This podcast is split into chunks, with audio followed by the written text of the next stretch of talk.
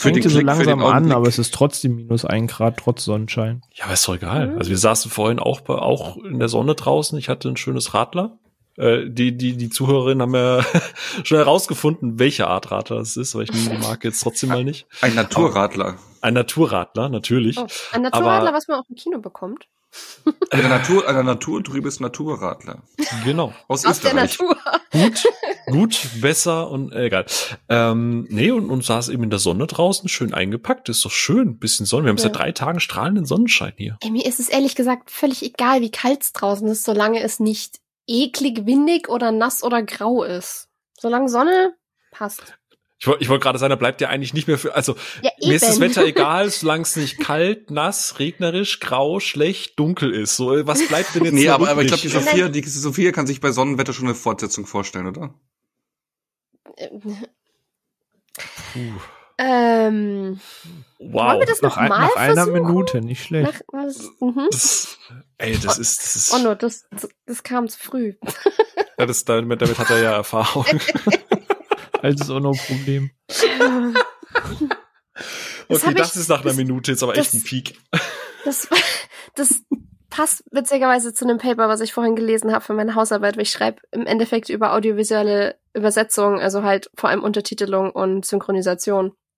Und habe da ein Paper drüber gelesen, wie Untertitel in der arabischsprachigen Welt zensiert werden. Und ich meine, es hat mich nicht überrascht, was zensiert wird, aber wie es zensiert wird, ich musste einfach mehrfach lachen, wenn dann halt irgendwie so dran steht, statt er kam zu früh, kommt dann halt in den Untertiteln sowas, er war zu früh aufgeregt und lauter so Zeug. Also bizarrste Reformulierungen, wo ich mehrfach laut lachen musste, weil es so abstrus war. Bild ist fast wie deutsche Filmtitel. Bisschen, ja. Hot Fast, zwei abgewichste Profis. Wenn du mich triggern willst, wenn du mich von 0 auf komplett abgedreht wütend bringen willst, dann musst du nur den deutschen Titel von Hot Fast erwähnen und dann bin ich weg. Okay, ja. Aber ich glaube halt einer meiner absoluten Lieblingsfilme aller Zeiten, den ich schon 20.000 Mal gesehen habe und der verdient diesen fürchterlichen Untertitel einfach nicht. Er verdient ihn nicht. Wie könnt ihr nur? Ich glaube aber bei René ist das Wetter halt auch so schlecht, dass er das nicht mitbekommen, weil er halt zu sehr in Elden Ring ist das Wetter halt einfach immer scheiße.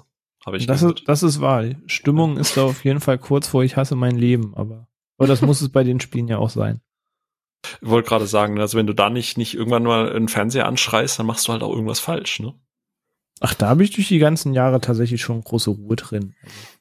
Wäre das vielleicht mal so eine Challenge, nachdem wir ja dich jetzt, man muss das ja, glaube ich, mal erwähnen, wir haben ja vor ein paar Episoden aufgerufen, dich mal so ein bisschen zu malträtieren, dass du mal Fallen Kingdom guckst und wir haben jetzt einen Deal geschlossen, ich gucke mir endlich mal Moulin Rouge an und du guckst dir hier am besten in so einer Art Watchparty Fallen Kingdom an, ne? Das wird ein ganz, ganz großes Event auf dem Discord, also ich freue mich da wirklich sehr darauf. Und vielleicht können wir das, vielleicht nachdem wir da jetzt einen Haken dran gesetzt haben, vielleicht schaffen wir es mal, einfach einen Livestream von Onno, wie er Elden Ring spielt. Onno hat ja da einen sehr großen Geduldsfaden, was sowas angeht. Nicht. Das will ich mir auch angucken. Okay. Onno, was sagst du? Bist du dabei? Müssen sich die Leute da so ein bisschen malträtieren? Einfach mal anfragen? Ich bin so ein absoluter Souls-Noob. Ja. Mhm. Also, klingt nach besten Voraussetzungen. Da müsste ich mich dann wahrscheinlich daneben setzen, weil da bin ich genauso. Das ist der Grund, warum ich sowas einfach nicht spiele, weil nach 10 Minuten schmeiße ich den Controller frustriert in die Ecke und bin weg. Ich meine, FIFA hat schon dafür gesorgt, dass die Wand bei uns ein paar Dellen bekommen hat. Und seitdem spiele ich kein FIFA mehr. Ich spiele seit Jahren kein FIFA mehr. Deswegen. Ja, was schade ist. Ich hatte eigentlich immer mal gehofft, als wir damals, als wir uns kennengelernt haben, ich habe mal wieder einen neuen FIFA-Partner, aber ja. Aber ich hatte dich ja besiegt, von daher, habe ich gedacht, so, jetzt langt es, höre ich auf. Onno versteht nicht, dass man am Anfang immer Leute erstmal gewinnen lässt, bevor man sie dann in den Grund. Das ist wie bei Street Fighter, so, ne? Auf gar keinen Fall tut man das. Doch, ich bin da so ein Anfutterer. Nein. Das ist wie bei Street Fighter, ich lasse die Leute immer erst gewinnen und dann gleich zeigen, wo der andere steht. Also Phil, das hast du bei Street Fighter nicht gemacht, da hast du mir gleich sofort die Fresse poliert und da warst du richtig gut und hast mich da hatte ich keine Chance, da hast du mich offiziell sauber gut geschlagen von Anfang an. Du hast da keinen Spielraum gelassen, aber bei FIFA da habe ich dich geschlagen im ersten Spiel. Das Schlimme ist halt, ich konnte bei Street Fighter einfach nicht noch schlechter spielen. Also ich konnte nicht noch weniger machen. Aber gut, anyway. wollen wir das Thema mal nicht weiter fortsetzen. Mhm, genau. Genauso wie man manche Filmreihen nicht fortsetzen sollte. Vielen Dank für die Vorlage, Phil. Wie bei FIFA. Wow. Ja, es gibt anscheinend demnächst sogar ein Remake von Princess Bride und ich habe jetzt schon überhaupt keine Lust drauf. Nein. Und aber der ist doch eh überbewertet, der Film, oder? Nein. Auch einfach nein. Ich mag diesen Film wahnsinnig gerne und dementsprechend reagiert habe ich, als ich diese Ankündigung kam. Und ich glaube, das ging sehr vielen von euch in unserer Runde und von euch da draußen so bei hier x-beliebige Ankündigung von einem Remake, einem Reboot, einem wir machen davon jetzt auch noch ein Spin-off oder wir machen jetzt plötzlich nach so und so vielen Jahren einen zweiten, dritten, sechsten Teil von was auch immer. Oder wir müssen jetzt unbedingt noch ein Prequel rausbringen, weil das in Hollywood in letzter Zeit oder in den letzten Jahren sich zumindest nach einem sehr stark zunehmenden Trend angefühlt hat. Wir werden gleich noch ein bisschen gucken, ob das auch tatsächlich der Fall ist oder ob das nur so unsere Wahrnehmung ist. Aber ja, wir reden heute relativ frei mal über das Thema, wie es hier bei uns im Arbeitstitel steht, Reboot-Quels, weil es leider keinen schönen Sammelbegriff dafür gibt. Also Reboots, Remakes, Spin-Offs, Prequels und Sequels. Ist nicht kurz, weswegen ich wahrscheinlich jetzt dann viel von Rees und Quills reden werde, was sich nach einem Schlaganfall anhört, aber es geht mir gut. Ist Quill nicht bei Guardians of the Galaxy? Quell und nicht Quill. Ja, es fängt schon an. Aber ja, bevor wir so richtig einsteigen auf all das, was da gerade so in der Filmlandschaft abgeht und vielleicht noch weiter abgeht und vielleicht schon eigentlich länger abgeht, als man denkt, bitte ich einmal um Ruhe im Saal.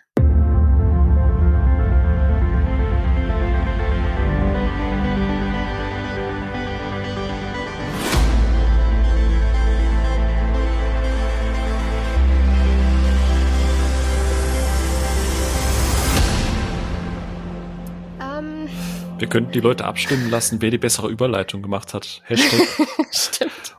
Onno-Überleitung oder Hashtag Beutelüberleitung. Und bin mal gespannt. Ich habe mir extra Mühe gegeben. Also deine Folgen, war jetzt nicht weit weg von meiner. Also das war doch jetzt schon sehr nah dran. Also hör mal. Das ist ja quasi wie die Fliege und sein Remake. Qualitativ. Ja, damit kann man eigentlich gleich drauf eingehen. Du nennst die Fliege, was ja also zumindest mal hier, der von Cronenberg, der eben auch ein Remake ist und sehr beliebt oder eigentlich eher in der Riege doch echt guter Film läuft. Das ist aber zumindest momentan nicht die Standardreaktion, wenn man hört, ach, es gibt ein Remake von XY oder wir machen jetzt noch ein Sequel zu XY. Drum einfach frei direkt Frage in die Runde. Wie reagiert ihr, wenn jetzt diese News kommen? Wie habt ihr zum Beispiel reagiert, als es hieß, ja, es kommt tatsächlich Matrix 4? Oder, ja, ihr habt meine Reaktion gerade gehört zum Thema Princess Bride Remake. Nein, ich will es nicht. Lasst es. Bitte. Ich will nicht. Ja, wie geht's euch damit?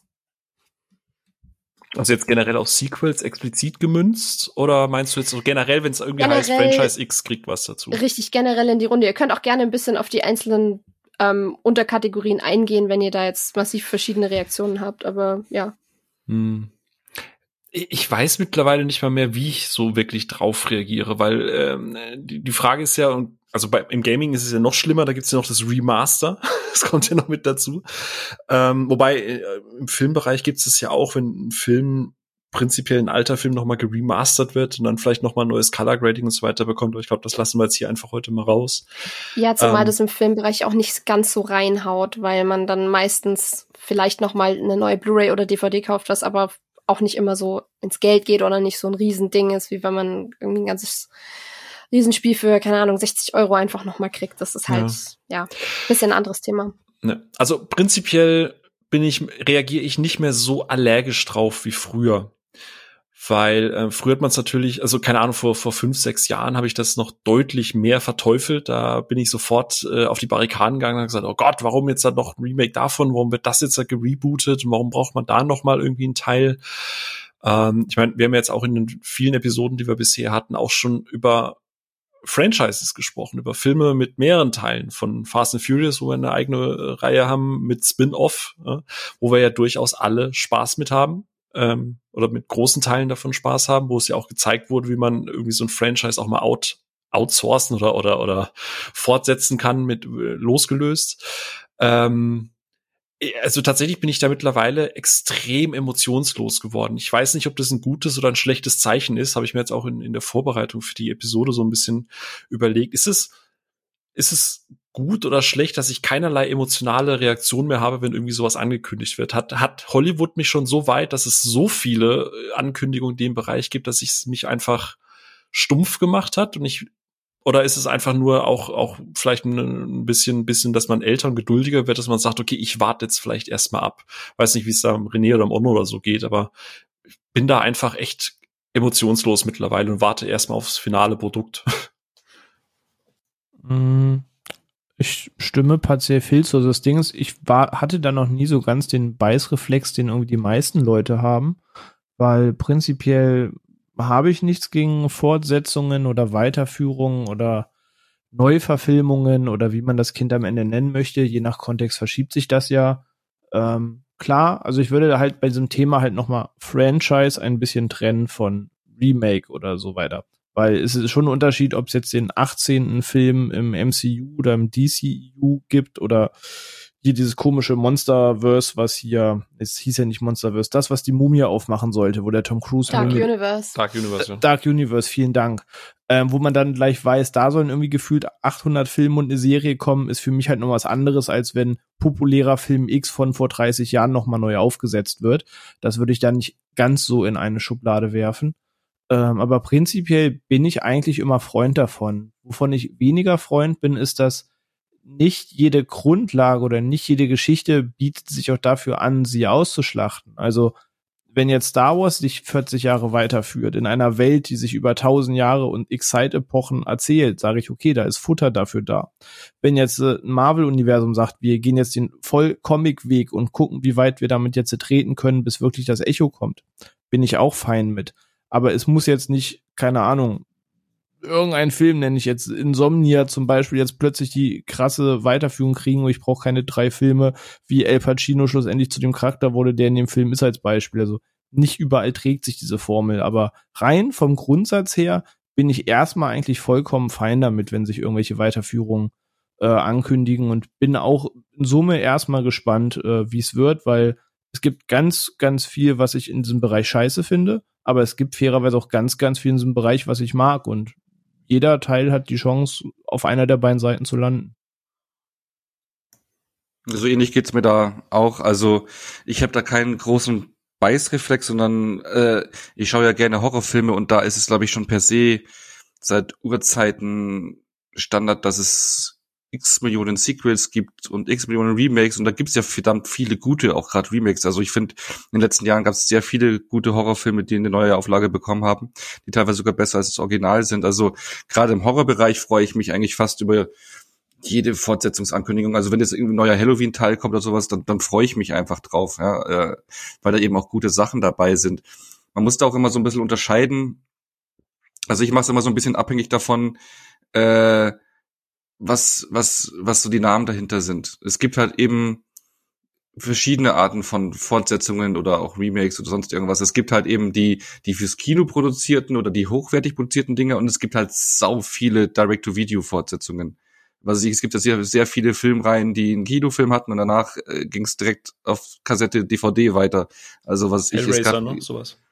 Ja, ich denke, zum Beispiel Anaconda gibt's ja, glaube ich, 5 Teile. Es gibt Lost Boys noch 3 Fortsetzungen. Es gibt von Dragonheart noch 4, 5 Fortsetzungen. Ja, krass, haben wir letztes entdeckt. Es gibt noch Fortsetzungen nach dem 2. Kevin allein zu Hause. Also. Ja, es gibt 6 Kevin allein zu Hause Filme. Ja, jetzt kam ja ein neuer auf Disney Plus eben raus, wo sich jeder gefällt, der Kacke ist und also da gibt's halt so viele, die, oder Starship Troopers gibt's dann auch als Animationsfilm und also es gibt jeder Film, der irgendwie ein bisschen Erfolg hatte, ich glaube auch Wild Things gibt's noch Fortsetzungen und also alles, was irgendwie so ein bisschen Namen hatte, wurde dann gleich in der Videothek halt auf der DVD weiter ausgeschlachtet. Und das sind halt Billigproduktionen, die einfach nur vom Namen leben wollen und nicht mehr ansatzweise das Level haben von der Vorlage. Und da bin ich dann eher so raus. Außer die Tremors-Reihe. Die haben mittlerweile schon 7 Teile.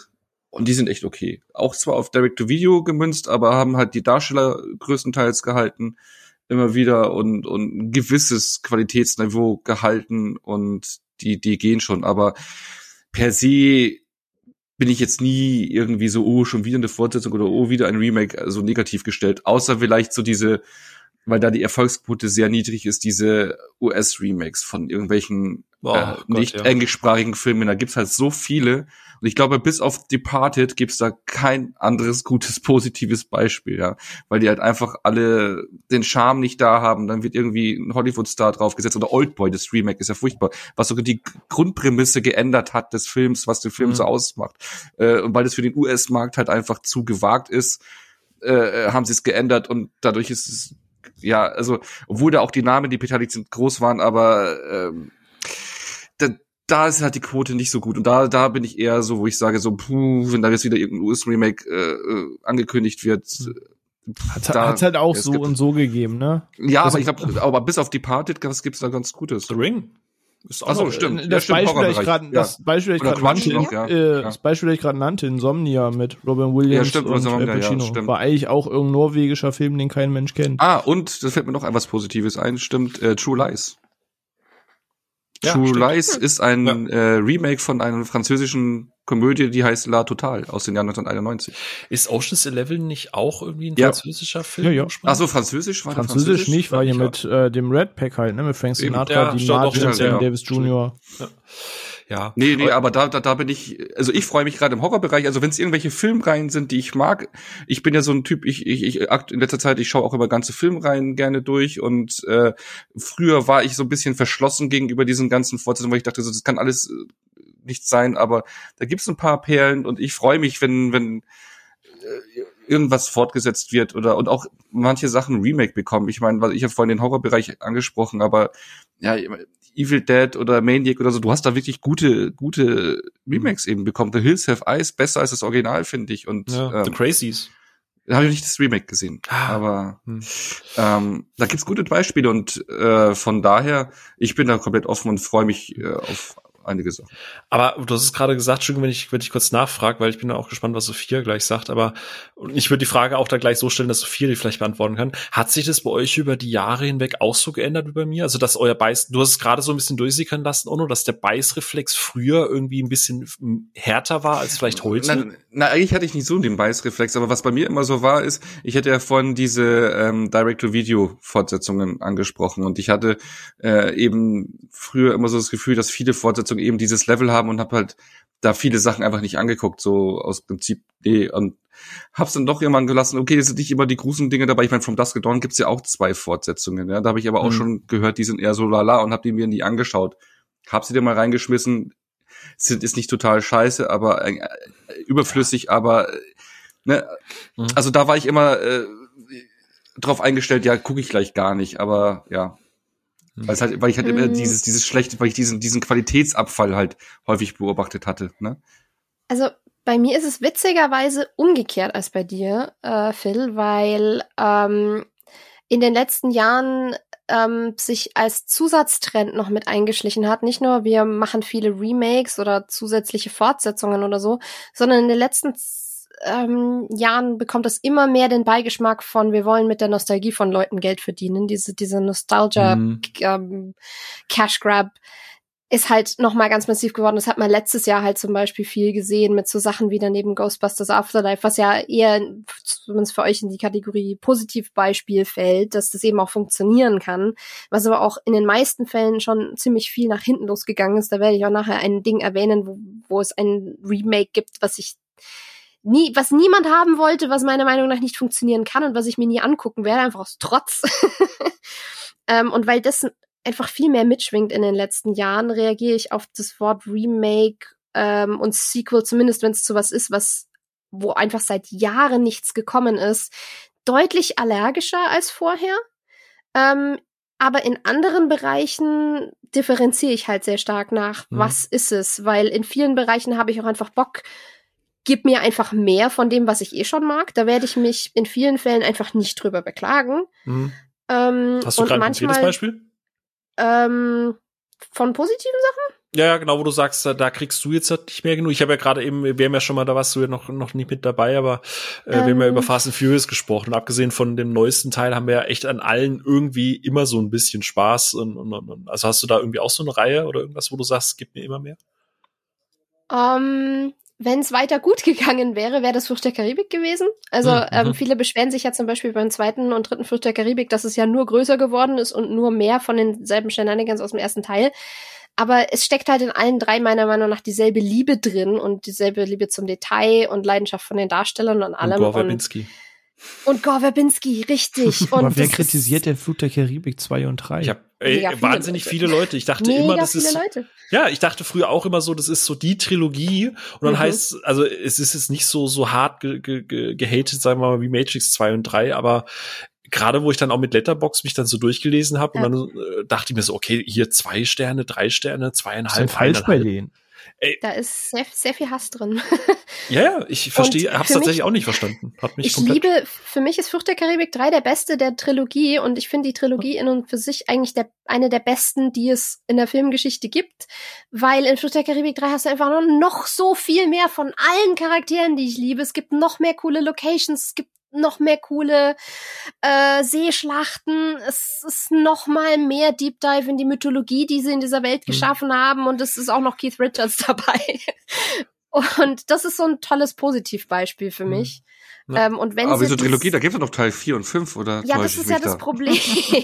Über die rede ich nicht. Den 5. kann man noch gucken. Also ich finde, den 5. kann man noch gucken. Der fängt so ein bisschen, der hat wieder verstanden, warum man die ersten 3 so gerne mochte. Aber das war halt eine Frau im Kino eingeschlafen. Finde ich umgekehrt. Ich mochte am 4. noch einiges, weil da immer noch ein paar Figuren dabei waren, die ich sehr lieb gewonnen habe. Allen voran Officer Groves, der Flucht der Karibik-Charakter, der absolute Jack Sparrow-Fanboy ist und im Hintergrund dann immer irgendwie Kommentare ablässt. Das ist so der im ersten Teil nur meint, das ist der beste Pirat, den ich jemals gesehen habe.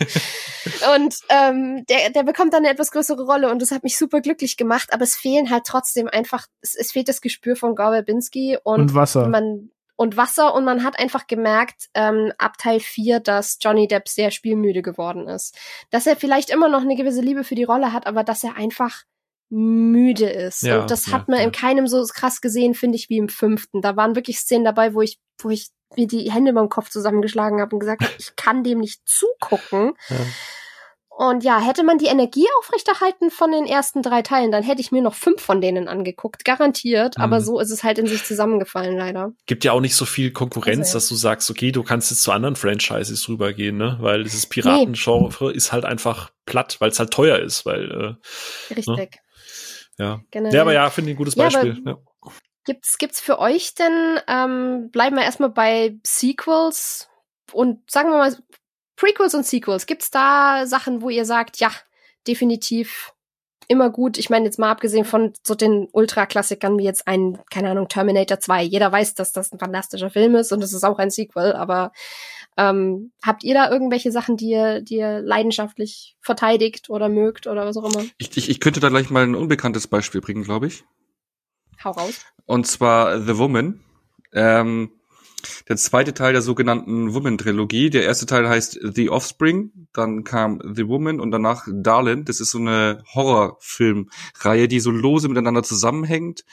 Es geht um so eine Kannibalenfamilie, die auch Kinder entführen und großziehen und ansonsten durch die Lande ziehen und Leute verspeisen. Und der erste Teil ist okay und der zweite Teil ist richtig, richtig, richtig stark. Der passiert dann eben erzählt die Geschichte von einer der Mitglieder aus dieser Kannibalenfamilie weiter, die in The Offspring vorgestellt wird. Und in den Film The Woman ist sie dann im Scope und wird von einem Jäger festgehalten, also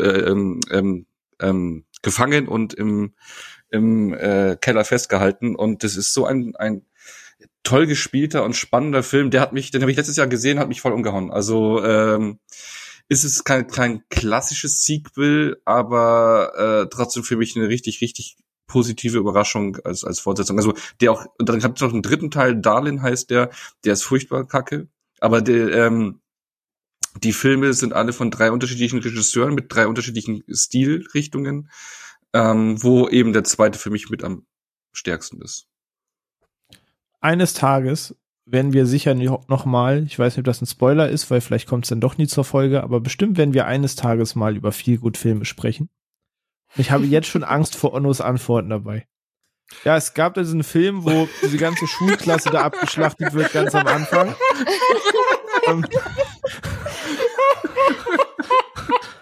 Dieser malaysische Snuff-Porno-Film mit Sonstiges. So. Oh, super viel gut. Dann sind 2 Überlebenden, die eine mit dem einen Arm und er mit dem einen Bein, die kommen am Ende zusammen. Das ist sehr herzerwärmend. Das Schlimme ist, in dem Moment, wo er mit Kannibalen angefangen hat, habe ich gerade so auf den Bildschirm geguckt und dachte so, I'm not even disappointed. So, es ist einfach so. Na, mein Gott, aber ich wollte mal etwas nicht ganz so populäres Beispiel sagen. Und ich habe auch nicht nach viel gut Sachen gefragt, so einfach nur nach guten Filmen. Das ist okay, Onno. Absolut fein. So, das ist, ich glaube, hätte man das jetzt mal so videomäßig aufgenommen, ich glaube, René und ich hätten exakt den gleichen Bildausdruck einfach gehabt. Der Blick in die Ferne und dieses Achselzucken und ja, was habe ich eigentlich erwartet? Aber da kann ich dazwischen tatsächlich was nennen, weil ich kann tatsächlich ein Sequel nennen, was quasi, wo wahrscheinlich auch jeder gesagt hat, macht bestimmt Geld, braucht eigentlich keiner, aber was ich tatsächlich dann im Kino sitzend gemerkt habe, doch, habe ich gebraucht, weil das war innerhalb von der Filmreihe ein Wechsel von Drama und nicht viel gut zu einfach nur Spaß und viel gut, und das ist, ich höre das Augenrollen jetzt schon, aber das ist Magic Mike XXL, weil bin ich voll bei dir. Ich mag den ersten Magic Mike, das ist ein gutes Drama. Ich bin ja eh ein Soderbergh-Fan. Aber das ist nicht unbedingt, was ich damals mit, oh Gott, wann habe ich den geguckt? Wie alt war ich da? 17 oder so? Oh, ich war auf jeden Fall noch in der Schule. Und was ich damals erwartet hatte, deswegen ging ich dann damals ein bisschen gespalten raus. Inzwischen kann ich den absolut wertschätzen, für was er ist. Aber dann kam Magic Mike XXL und den habe ich gerade mit Studienstress und so wirklich gebraucht in der Zeit. Und er war halt tonal komplett anders, anderer Regisseur, andere Prämisse und wirklich einfach nur sagen, okay, wir haben Stripper, wir machen jetzt coole Strip-Nummern und haben da Spaß mit. Und dieser Film hat einfach eine der besten Szenen der Filmgeschichte, in der Backstreet Boys Musik genutzt wird. Joe Manganiello in der Tankstelle ist einfach nur absolut fantastisch, und diese Szene ist so triumphal, obwohl sie einfach nicht so genial sein sollte. Sie ist besser, als sie jedes Recht hat zu sein, und allein absolut. Dafür feiere ich diesen Film einfach schon. Auf dem Papier renn mal vor Cringe einfach weg, aber ich gebe zu, ich gucke die vielleicht auch ab und zu, manchmal einfach so, aus Gründen. Ja, genau. Nee, aber tatsächlich auch, ich finde den ersten gar nicht so gut, Magic Mike. Ich finde, der nimmt sich wahnsinnig ernst, und der zweite bringt dieses Videos, ich sag's jetzt mal salopper, diesen Cheese-Faktor so ein bisschen mit rein. Der nimmt sich nicht mehr so ernst, ja, und sagt halt einfach, okay, ja, hey, wir sind ein Film über Stripper, ich kann seinen Namen leider nicht aussprechen, Channing Tatum und so, und keiner nimmt sich halt mehr so ernst wie im ersten Teil, und das tut dem Film so gut, und sie haben die fürchterliche Love Story rausgekickt, die nicht funktioniert hat. Mit dem Mädel, was immer guckt, als hätte man ihr saure Milch unter die Nase gehalten. Kenn ich, ja. Was macht denn René glücklich? So, also jetzt nicht strippertechnisch, sondern filmtechnisch. Ich überlege gerade, also ihr habt es ja schon gesagt, man kann natürlich jetzt so die populären Fortsetzungen nennen, und wenn jetzt irgendeiner nach den besten Fortsetzungen fragt, dann wird immer Episode 5 genannt, dann wird Terminator 2 genannt, dann wird Herr der Ringe 2 genannt. Also es Fury Road. Genau, Fury Road, oder wenn wir schon bei der Reihe sind, würde ich noch einen draufsetzen und sagen Road Warrior, also Mad Max 2, der eigentlich das ganze Ding auf ein neues Level gehoben hat. Deutlich besser ist das Original, also der erste Teil. Also das sind halt so die klassischen Fortsetzungen, wo man sagt, so die hauen halt rein, genauso wie ich immer die Fahne für hochhalte, dass, auch wenn sie beide wirklich auf einem Level stattfinden, ich der Parte 2 immer noch ein Mühe besser finde als den ersten. Aber um jetzt vielleicht eine Fortsetzung zu nennen, wo ich sage, ich bin froh, dass es eine Fortsetzung gegeben hat, Schweigen der Lämmer zum Beispiel. Aber da sind wir wieder bei Fortsetzungen, wo manche Leute nicht wissen, dass es eine Fortsetzung ist. Das Schweigende Lämmer ist ein zweiter Teil. Aber auch ein Film, den ich sehr, sehr gerne mag. Hm. Ich bin gerade verwirrt. Ja, also in Büchern ist das Schweigende Lämmer eben eine Fortsetzung zu Der rote Drache, ne? Naja, auch filmtechnisch, weil ein paar Jahre vorher hat Michael Manhunter ist, ja, aber der wurde danach ja nochmal verfilmt. Also der Kosmos innerhalb Schweigende Lämmer mit Hannibal Lecter eben als Anthony Hopkins hat ja der rote Drache ja dann noch bekommen, ne? Also nochmal, weil irgendwie keiner so richtig den vorangegangenen Film kannte und Anthony Hopkins halt so gut einschlug, dass man es nochmal gemacht hat. Korrekt. Genau, also ich würde fragen kann, im Filmuniversum ist jetzt quasi Schweigende Lämmer das Sequel oder ist Red Dragon das Prequel? Ja, aber eigentlich ist es ja so der Hannibal Lecter im Prinzip eine Reihe und Manhunter hat ja mit der Reihe nichts zu tun, du hast ja auch einen anderen Hannibal Lecter Darsteller, ganz andere Tonalität und sowas. Also das würde ich würde dann der Schweigende Lämmer ist eher so ein dann fast ja so noch ein Reboot von der Reihe von den Büchern, Verfilmungen sehen, weil das kam ja der Rote Drache, Hannibal, das gehört ja zusammen, das ist ja ein Kosmos. Das ist richtig. Und Manhunter ist halt da außen vor, ne? Also ist ja im Prinzip Roter Drache die erste Verfilmung, ja.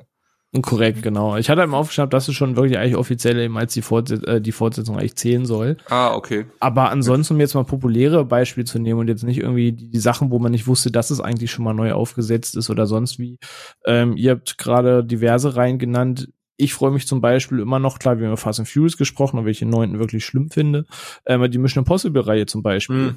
Also das kann jetzt, also Fallout hat mir derart gut gefallen, dass die Fallhöhe immens ist des Nächsten. Weil vielleicht ist noch lauter und noch schneller und noch krachender diesmal nicht der Schlüssel. Da bin ich gespannt, was sie sich einfallen lassen. Aber es ist halt noch einfach so gut gemacht und alles, dass ich mich da auf Weiteres einfach freue.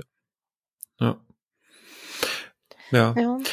Ganz kurz an der Stelle noch ganz viel Liebe für Roter Drache. Egal, welche Konstellation man jetzt sagt. Ich sag jetzt einfach, es ist ein Spin-off? Keine Ahnung. Aber Gott, du hast mich gerade einfach nur dran erinnert, wie unfassbar sehr ich diesen Film liebe. Gerade einfach Ralph Fiennes da drin. Das ist so. Ich finde ihn einfach wundervoll. Ich muss ihn mal wieder gucken. Aber deswegen meinte ich weil das erste Buch war ja Roter Drache und ich glaube, dann kam ja das Schweigende Lämmer und dann Hannibal, oder? Und dann Hannibal Rising. Ich glaube, so ist die Buchreihe von Thomas Harris. Deswegen ist es ja dann schon eigentlich ein Sequel, also auch innerhalb der Buchreihe. Also es ist halt, es ist kompliziert. Ja. Vor allem, wenn man da noch die Serie ins Spiel bringt. Die aber auch sehr gut ist.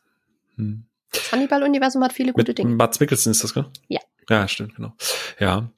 Ich habe tatsächlich auch, als ich ein bisschen Zeit hatte für die Vorbereitung, habe ich mir auch versucht, so ein paar Fortsetzungen und ich habe auch versucht, mich so ein bisschen auf die Prequel-Geschichte, aber auch ein paar klassische Fortsetzungen zu nehmen, die man jetzt vielleicht auch nicht so unbedingt kennt, aber wo ich auch denke, dass sie und was ich halt gemerkt habe, ist ein Punkt, den jetzt gerade auch Sophia und René schon angestochen haben quasi.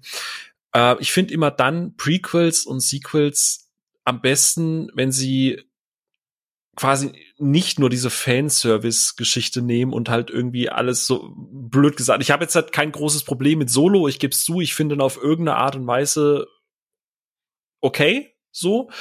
Aber im Endeffekt ist das nur so ein Oho, sie reisen alleine, deswegen nennen sie jetzt Solo, so. Weil da hat niemand danach gefragt. Das ist so eine Erweiterung vom Universum, wo ich mir denke, kein Schwein hat danach gefragt. Genauso mit seinen Klimperwürfeln oder so irgendwas. Aber wenn du das Universum halt einfach erweiterst. Und da kommt mir zum Beispiel eine Fortsetzung mit rein, von einer Reihe, wo ich Vin Diesel sehr hoch anrechne, dass da hoffentlich irgendwann noch mal was kommt, nämlich die aktuell ist es eine Trilogie, die Pitch Black Trilogie, bestehend aus Pitch Black, Riddick, Chroniken eines Kriegers und danach der dritte war einfach nur Riddick. Einfach genau. Nur Riddick, ja. Genau, es gibt auch noch einen Animationsfilm und Kurzfilm, gell? Ganz genau. Aber das ist zum Beispiel was, Riddick, Chroniken eines Kriegers ist ja unfassbares Shithole, wenn du dich da reinliest, wie Leute den Film wirklich scheiße finden und den Grund und Boden hassen und ich finde ihn halt echt wirklich gut. Es ist halt nicht mehr dieses kleine Kammerspiel, sag ich jetzt mal, wie es halt Pitch Black war, was ja aber auch vollkommen okay ist, weil du hattest ein größeres Budget, also erweiterst du diese Welt und dann hast du da Judi Dench mit dabei, du hast Karl Urban mit dabei, du fütterst diesen eigentlich dummen Film über einen Planeten mit irgendwie Viechern, die bei Nacht rauskommen und erweiterst diese Historie um Riddick. Ich meine, da gibt's auch noch zwei durchaus sehr, sehr gute Spiele auch mit dazu, ne, auch Thema Videospielverfilmung, aber du hast halt viel Potenzial in diesem Universum und mit diesen ganzen, wie hießen die, hier diese Necromonger und so weiter und so fort. Der hat das Universum halt wahnsinnig groß gemacht und eigentlich hätte ich da total Bock gehabt, noch mehr drüber zu erfahren. Also ich finde Riddick, Chronik eines Kriegers, echt einen bis heute unverständlich gescholtenen Film. Der hat schon was, ich wollte nur sagen, war da nicht sogar eine Trilogie damals geplant davon? Also die wollten es, glaube ich, die Welt größer machen. Genau. Aber dann war es nicht so erfolgreich und dann hat er ja Riddick gemacht, was ja im Prinzip wieder fast wie der erste Teil war und wo er selber sehr viel aus der eigenen Tasche gezahlt hat. Ganz genau. Es ist einfach ein Herzensprojekt, weil die Fans das halt einfach wollten, deswegen hat er einen Großteil und Riddick ist dann halt wieder diese etwas kleinere Variante, die halt wieder mehr in Richtung Pitch Black geht, was auch nicht verkehrt ist, aber ich finde, das ist halt so ein Beispiel davon, du erweiterst halt, oder du willst halt dieses Universum erweitern und machst halt nicht nur ein Kennste, so, ne, wir hatten diese Diskussion mit Batz mit dem Thema Nostalgie, was ja du, Sophia, vorhin angesprochen hast, ne, also das ist immer so dieses, wenn ich halt das Gefühl habe und deswegen war ich zum Beispiel bei dem Ghostbusters-Film ja am Anfang so ein bisschen vorsichtig und nicht sehr euphorisch, weil ich dachte, dass das halt nur auf die Nostalgie-Schiene geht, aber er hat ja durchaus was Eigenes erzählt und was ich halt zum Beispiel auch eine gute Fortsetzung finde. Und Achtung, jetzt mache ich mal den Onno und oute mich als alt. Nämlich der zweite Teil zu Oz. Es gibt ja Oz, den aus 1900 noch irgendwas. Ich glaube, der war noch schwarz-weiß. Und 1985 kam quasi Return to Oz raus. Und ich finde die Fortsetzung fast besser als diesen Kultklassiker. Den habe ich noch nicht gesehen, der ist auf Disney Plus aktuell sogar, gell? Ja, und der ist wahnsinnig verstörend, denn den würde Disney heutzutage nie wieder so greenlighten. Der ist richtig, richtig crazy shit, was da abgeht. Aber erweitert halt diese Welt. Der nimmt, wenn ich mich recht entsinne, ist das so eine Mischung aus diesen zwei anderen Büchern, oh Gott, im Reich des Zauberers und ich glaube Ozma von Oz und so. Und das sind halt beide Bücher quasi in einen Film gepresst, aber halt so wie du in den 80ern halt noch Kinderfilme in Anführungsstrichen gemacht hast. Das heißt, richtig creepy Design, richtig abgefahrenes, düsteres Zeug und so. Ich finde das eine wahnsinnig gute Fortsetzung und die halt auch dieses Universum extrem gut erweitert hat und da auch viele Punkte fortgeführt hat, ohne einfach nur zu sagen, kennste, ne? Ich glaube, das einzige Mal, wo du da wirklich so dieses Kennste hast, ist mit den roten Lackschuhen von Dorothy und das war's dann halt einfach. Oder ein Beispiel noch hier, Thema Transformers, um mal in den Blockbuster-Bereich zu gehen, Bumblebee. Bumblebee ist ja im Prinzip eine Art Prequel zu diesen Transformers-Geschichten, wie Bumblebee halt auf die Erde gekommen ist und es ist ein fantastischer Film. Dafür, dass Transformers dieses Franchise für mich eigentlich emotional komplett verbrannt hat. Das war eigentlich mehr ein Spin-off, oder nicht? Dank Travis Knight. Ja, der halt einfach ein verdammt guter Regisseur ist. Ja, du hast recht, René. Also es ist, Travis hat, oder der Regisseur hat das selber immer so gesagt, es ist so eine Art Spin-off, Prequel, zumindest zu erklären, wie er halt auf die Erde gekommen ist und weil in Transformers existiert Bumblebee ja quasi schon. Und das war quasi nochmal so eine Art Vorgeschichte mit dazu, aber also es ist, glaube ich, nicht offiziell ein Prequel, aber ist unter der Hand immer durchaus mal als solches gelistet worden. Ich kann da perfekt anknüpfen, weil nochmal zum Thema Nostalgie und 80er und wie man es damals gemacht hat und so, auch mit Kinderfilmen, die eigentlich stellenweise echt verstörend waren und wahrscheinlich viele Generationen auch durch ein bisschen ihre Düsterkeit geprägt haben, wo wir in den letzten Jahren das Glück hatten, ein fantastisches Prequel zu bekommen, was jetzt kein Film ist, zugegeben, aber ich muss sie trotzdem erwähnen, weil ich nie aufhören werde, drüber zu schwärmen, und das ist die Prequel-Serie zu The Dark Crystal. Nämlich Dark Crystal Age of Resistance, die Netflix gemacht hat, die leider nicht fortgesetzt wurde, aber wo allein die erste Staffel in sich geschlossen eigentlich eine tolle Geschichte ist und, wie du vorhin gesagt hast, die Welt von Dunklen Kristall so krass erweitert. Die haben so unendlich viel Arbeit ins Worldbuilding gesteckt dabei mit Kulturen, die sie extra noch geschaffen haben, die du im ursprünglichen Film gar nicht zeigen konntest, weil die schon wieder untergegangen waren, mit geilen neuen Charakteren, so vielen Kreaturen, die es im Originalfilm gar nicht gab. Ich habe das komplette, im Endeffekt, Bestiarium der Welt bei mir zu Hause stehen. Das ist ein riesen fetter Band. Und wo sie eben gesagt haben, wir machen das nicht, wie es heutzutage leider häufig dann passiert, wenn du was irgendwie aus den 80ern hast oder so, wo viel praktische Effekte zum Tragen kamen, dass wir es, jetzt können wir es ja mit CGI machen, also machen wir es mit CGI, sondern Dark Crystal ist ja wirklich ein reiner Puppenfilm von Jim Henson und die Prequel-Serie wurde auch von der Henson Company eben gemacht, von seinen Kindern geleitet, mit ganz vielen aus dem ursprünglichen Team, nach wie vor derselbe Concept Artist, inzwischen der Sohn vom Concept Artist, jetzt im Team von den Puppenspielern und von Kostümdesign, glaube ich, und alles irgendwie in der Familie behalten. Und ursprünglich hatten sie Netflix eben gepitcht, wir machen die Gelflinge, also diese kleinen koboldartigen Kreaturen im Dark Crystal-Universum, machen wir animiert und die Skeksis lassen wir als diese großen Puppen. Und das hat aber nicht funktioniert und dann ist Lisa Hansen das Handy aus der Hand gefallen, als Netflix zurückgerufen hat und gefragt hat, ey, wie viel kostet's, wenn ihr alles mit Puppen macht? Und dann haben sie alles mit Puppen gemacht. Und es ist so großartig und sie haben natürlich jetzt das Glück, dass sie CGI verwenden können, Sie haben damit im Endeffekt jetzt mehr Action machen können, weil sie einfach über die Puppenarbeit Sachen drüberlegen konnten, Sachen rauseditieren konnten, Hintergründe einfügen konnten, was vorher nicht ging, was das Ganze einfach nur auf ein neues Level hebt, statt im Endeffekt billiger zu machen, weil diese Liebe zum Detail mit der Puppenarbeit wegfällt, was halt einfach nicht der Fall ist. Und haben dann einfach noch modernere Technologien genutzt, was Animatronics und so angeht, für die Gesichtszüge in den Puppengesichtern und lauter solche Sachen. Sie haben einfach nur die moderne Technik genutzt, um das, was sie immer schon gemacht haben, einfach nur nochmal auf ein neues Level zu heben. Und es ist so fantastisch und viel zu düster für Kinder. Also setzt eure Kids da bitte nicht davor, bevor sie mindestens 10 oder 12 sind. Bitte nicht. Die werden traumatisiert, aber hart. Wo du es gerade sagst, das macht mich ein bisschen traurig. Erinnert euch noch an The Thing aus 2011 mit Mary Elizabeth Winstead? Mhm. Was ja so eine Art Remake-Prequel ist. Also einerseits erzählt es ja durchaus den Carpenter-Film partiell nach, aber ist ja gleichzeitig so ein Prequel, weil der Film ja da aufhört, wo dann Carpenters Original, also auch Original in Anführungsstrichen, ne? Ist ja auch nur ein Remake. Und die hatten ja auch alles mit Animatronics gemacht und dann kam ja irgendwann das Studio und hat da ganz furchtbares CGI noch drüber, also ohne Absprache einfach alles durch digitale Effekte ersetzen lassen. Dann sah das halt so furchtbar aus und das ist so ein Schlag ins Gesicht für alle gewesen, weil das wäre auch nochmal ein wirklich gutes Prequel, Remake, whatever. Deswegen musste ich gerade dran denken, Sophie, als du es gesagt hast, so was, wenn ihr alles mit Puppen macht und da heul ich ein bisschen, dass der 2011er The Thing halt unterm Studio so ein bisschen zusammengebrochen ist, leider. Ich finde auch spannend, wie mit den Begrifflichkeiten da heutzutage, sag ich mal, so pointiert wird, weil wenn man sich zum Beispiel mal anguckt, wie das bei Indiana Jones gewesen ist, redet eigentlich keiner davon, dass der zweite Teil auch ein Prequel zum ersten Teil ist, weil er ist zeitlich vor dem ersten Teil spielt. Weil Jäger des verlorenen Schatzes spielt ja eigentlich viel später als Tempel des Todes. Und bei der Dollar-Trilogie zum Beispiel, einer meiner absoluten Lieblingsfilme, war das ja damals auch so, dass zwei glorreiche Halunken, also Good, The Bad and The Ugly, der dritte Teil ist der Reihe, aber ein Prequel zu den anderen beiden Filmen. Aber da ist es halt einfach Teil der Trilogie, wo man heute das halt immer sehr genau mit den Begrifflichkeiten auseinanderklamüsert, was ich immer sehr interessant finde. Wusste ich jetzt zum Beispiel gar nicht, das mal. Aber wieder was gelernt. So heute. Ich wollte noch was in den Ring werfen. Oha. Ja, los. Und zwar die Pusher-Trilogie von Nicolas Winding Refn, die ich letztes Jahr zum ersten Mal gesehen habe.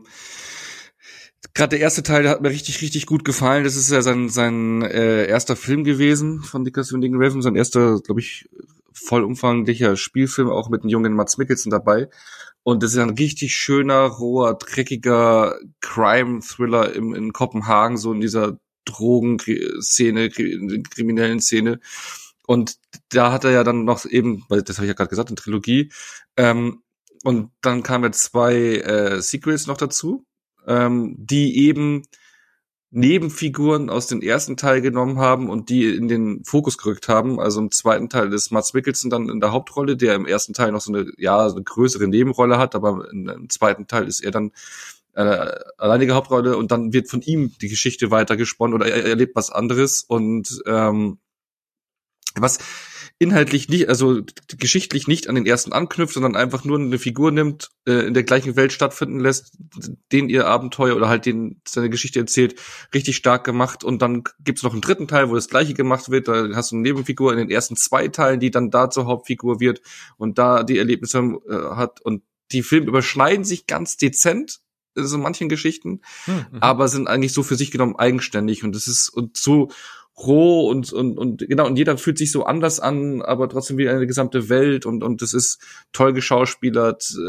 und hat so einen ganz, ganz eigenen Ton. Also mich hat die sehr begeistert, die musst Reihe. Die endlich gucken. Du machst mich da so lange schon heiß, ne? Ich muss die endlich. Ich bin ja auch großer Refn-Fan, also, und genau, aber es ist halt nicht das Typische. Das ist ja jetzt nicht so dieses was du halt jetzt auch von den kennst und Only God Forgives oder Neon Demon, dass du jetzt so dieses bunte, von den Farben getriebene und sowas, das hast du da nicht, sondern das ist wirklich so dreckige Crime-Thriller mitten in Kopenhagen, und aber mega gut geschauspielert. Und ich weiß jetzt nicht, wie der Darsteller heißt, der im dritten Teil die Hauptrolle hat, der hat, was wir kurz besprochen haben, in 2012 diesen russischen Milliardär gespielt. Okay. Und der spielt in allen drei Filmen mit. Und im dritten Teil hat er die Hauptrolle, das weiß ich den Namen nicht. Aber ich kann generell die Trilogie echt empfehlen. Richtig, richtig, richtig stark. Und ich hätte noch einen Sequel, was mir noch am Herzen liegt.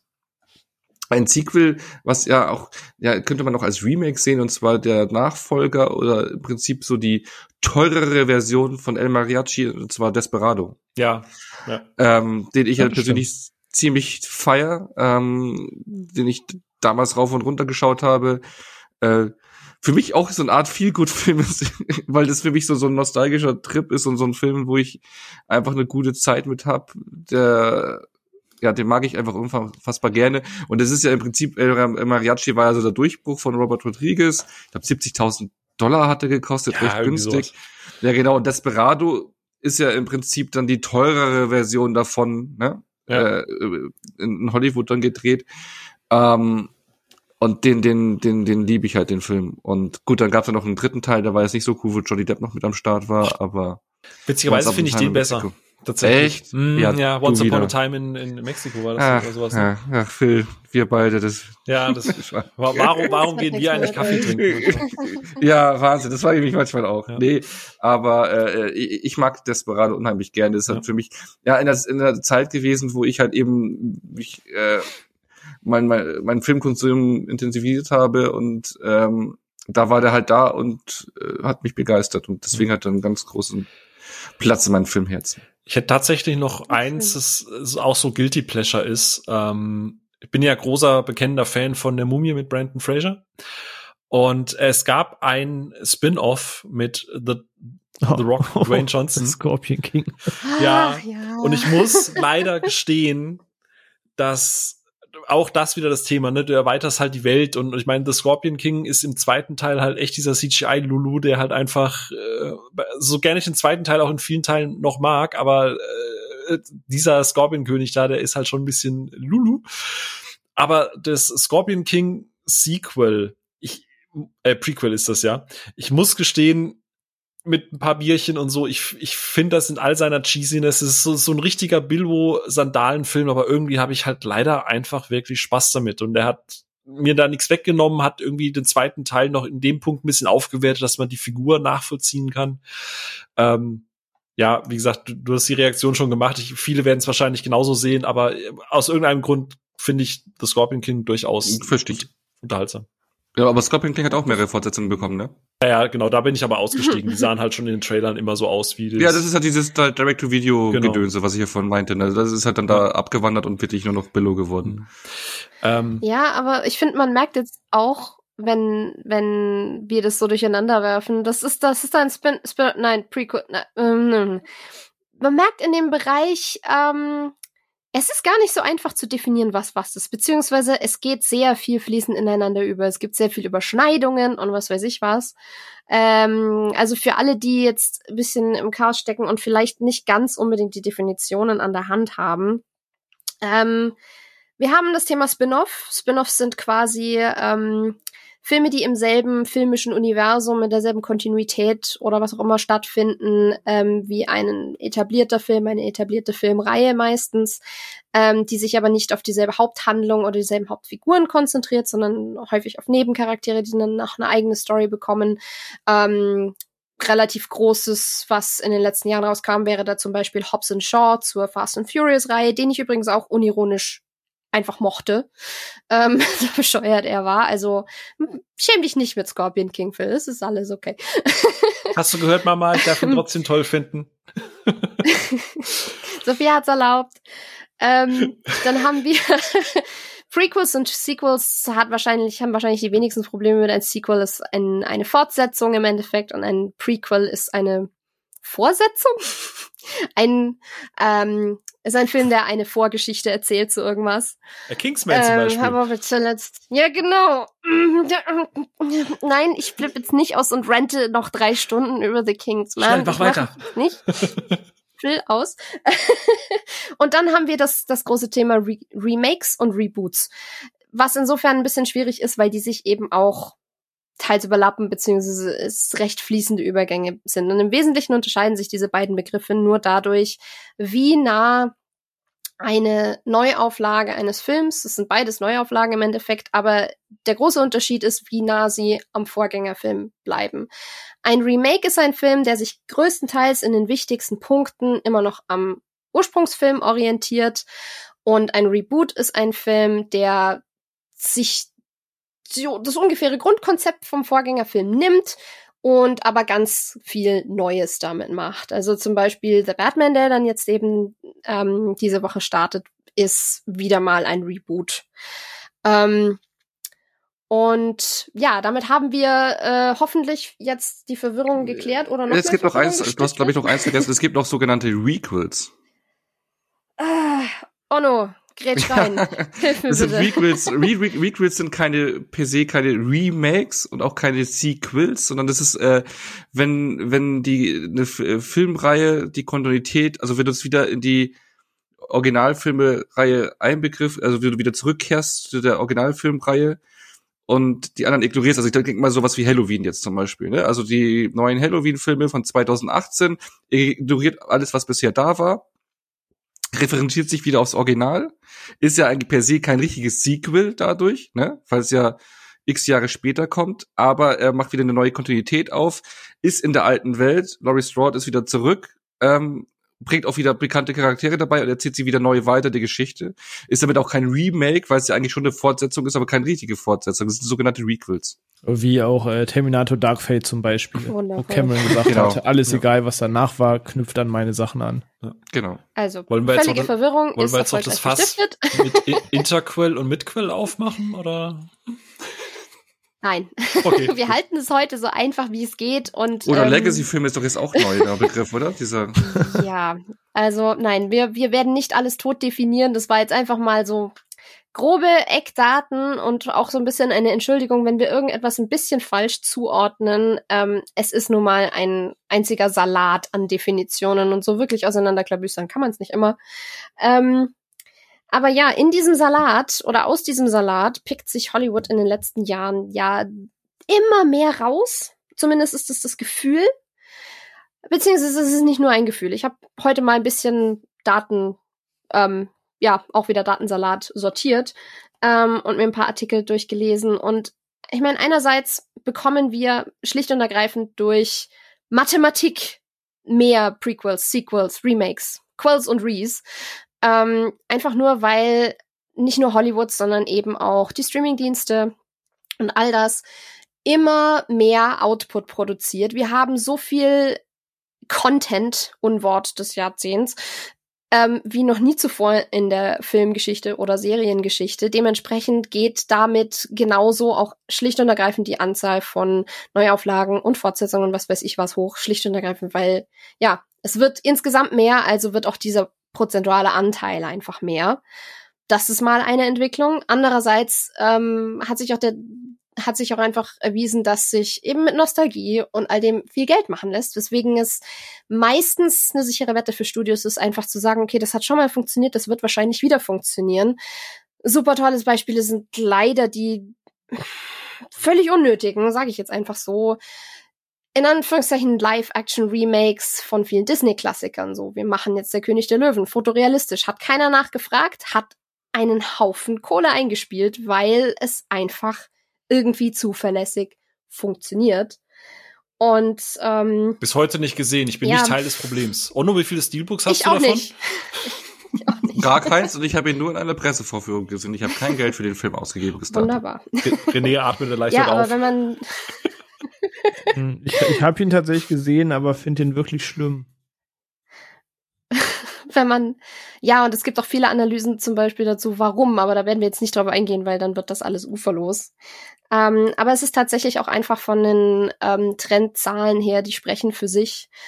Ich bin zum Beispiel mal durchgegangen, die Liste mit den Biggest Movies Coming in 2021, also die größten Filme, die Variety letztes Jahr angekündigt hat, als das sind so die Sachen, da steckt Vorfreude dahinter, da werden wahrscheinlich viele Leute reingehen, da freuen wir uns auch drauf. Das war eine Liste mit 60 Filmen und 29 davon, die ich jetzt einwandfrei identifizieren konnte. Es waren noch ein paar Namen dabei, die mir nichts gesagt haben, die immer noch in die Kategorie fallen könnten. 29 von 60 waren eben Sequels, Prequels, Remakes. Da waren eben so Sachen drin wie Godzilla vs. Kong, Prinz aus Zamunda 2, noch ein Conjuring-Film, Fast and Furious 9, Venom Let There Be Carnage, Sing 2, Matrix 4, Spider-Man No Way Home und so weiter und so weiter und so weiter. Also die Liste ist wirklich lang. Die Radio Times hat eine Liste gemacht mit den jeweils 20 bestverdienenden Filmen weltweit, jedes Jahr von 1983 bis 2018.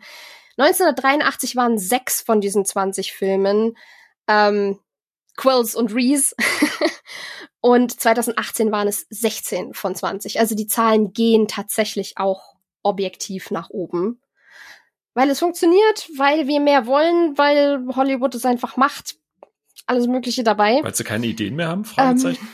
Weil sie keine Ideen mehr haben. Ich glaube, es sind auch nicht mal die Ideen. Es ist halt einfach wirklich, wie die Sophia schon gesagt hat, es ist diese sichere Nummer. Du hast eine Fanbase. Ja. Du siehst es ja auch, Disney hat es ja hin und wieder versucht, neue Franchises loszutreten von Namen, die noch nicht so populär sind, sind damit gnadenlos gescheitert. Wenn du aber bekannte Namen hast, wo du eine Fanbase hast, da rennen die Leute halt einfach rein. Das ist die sichere Bank. Und deswegen, also ich würde auch bei dem Punkt eben sagen, weil du geschrieben hattest, 29 von den 60 Filmen war die Vorfreude oder wo man sich am meisten gefreut hatte, waren halt eben Sequels oder sonst irgendwas.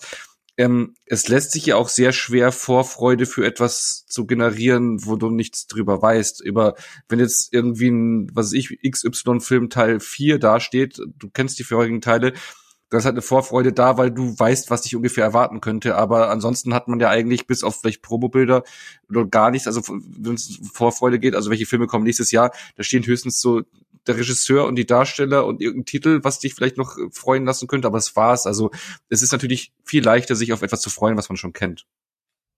Ja, und es ist genau das. Es braucht fürs Publikum ja immer einen Identifikationspunkt, sage ich jetzt mal, um sich irgendwie an was emotional zu binden.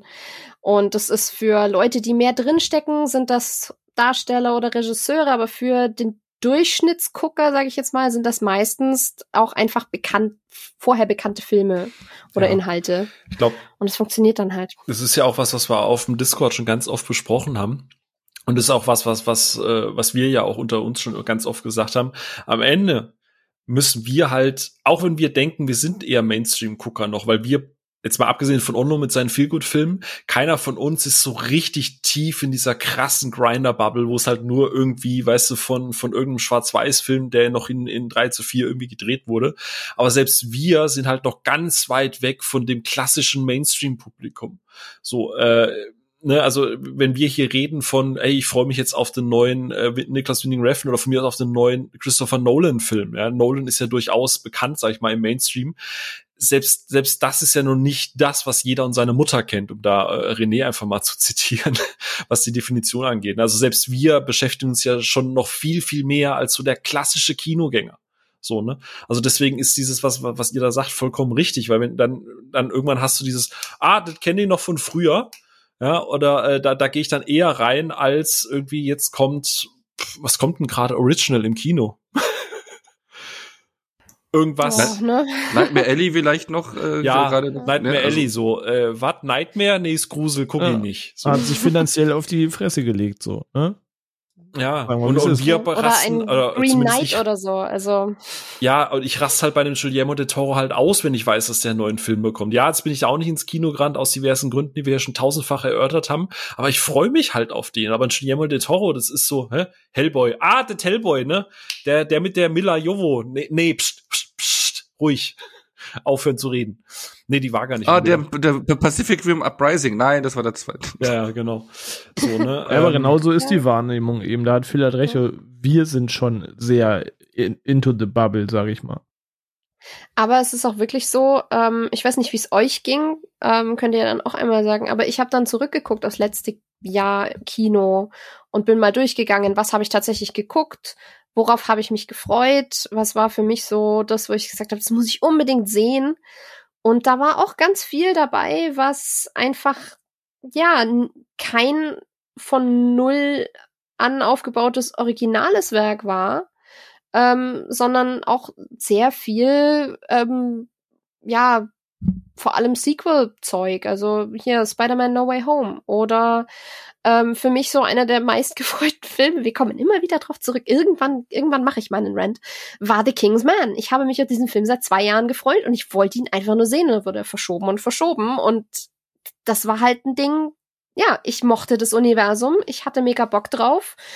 Und dann hatte ich die Aussicht auf noch mehr von dem Zeug, was ich eh schon liebe, nur diesmal in einem zeitlich früher angesiedelten Setting, Prequel. Und dann auch noch mit Ralph Fiennes, ja klar, verkauft, nehme ich, will ich haben. Also mir ging es auch persönlich so, dass ich vieles einfach mich mega drauf gefreut habe, ohne dass ich vorher gesagt habe, das ist jetzt aber ein Remake oder das ist jetzt aber ein... Und ja. Tatsächlich hatte ich letztes Jahr da relativ...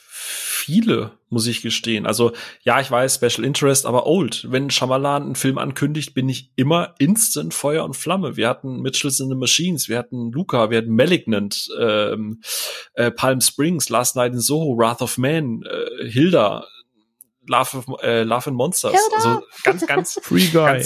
Ganz, also ich glaube, meine Top 20 besteht nur aus ganz wenigen Sieg. Gut, Godzilla vs. Kong ist mit dabei, so, aber ansonsten und Justice League so, aber ansonsten ist vieles halt unique. Aber ich weiß, dass ich da halt auch schon wieder müde bin. Ich meine, ich habe es ja vorhin schon gesagt, ne, ich lehne pauschal Fortsetzungen, Requels und so weiter alles ja gar nicht ab. Aber leider sind die halt am Ende meistens immer nur so, so holen mich halt dann doch nicht 100%ig ab. Ne?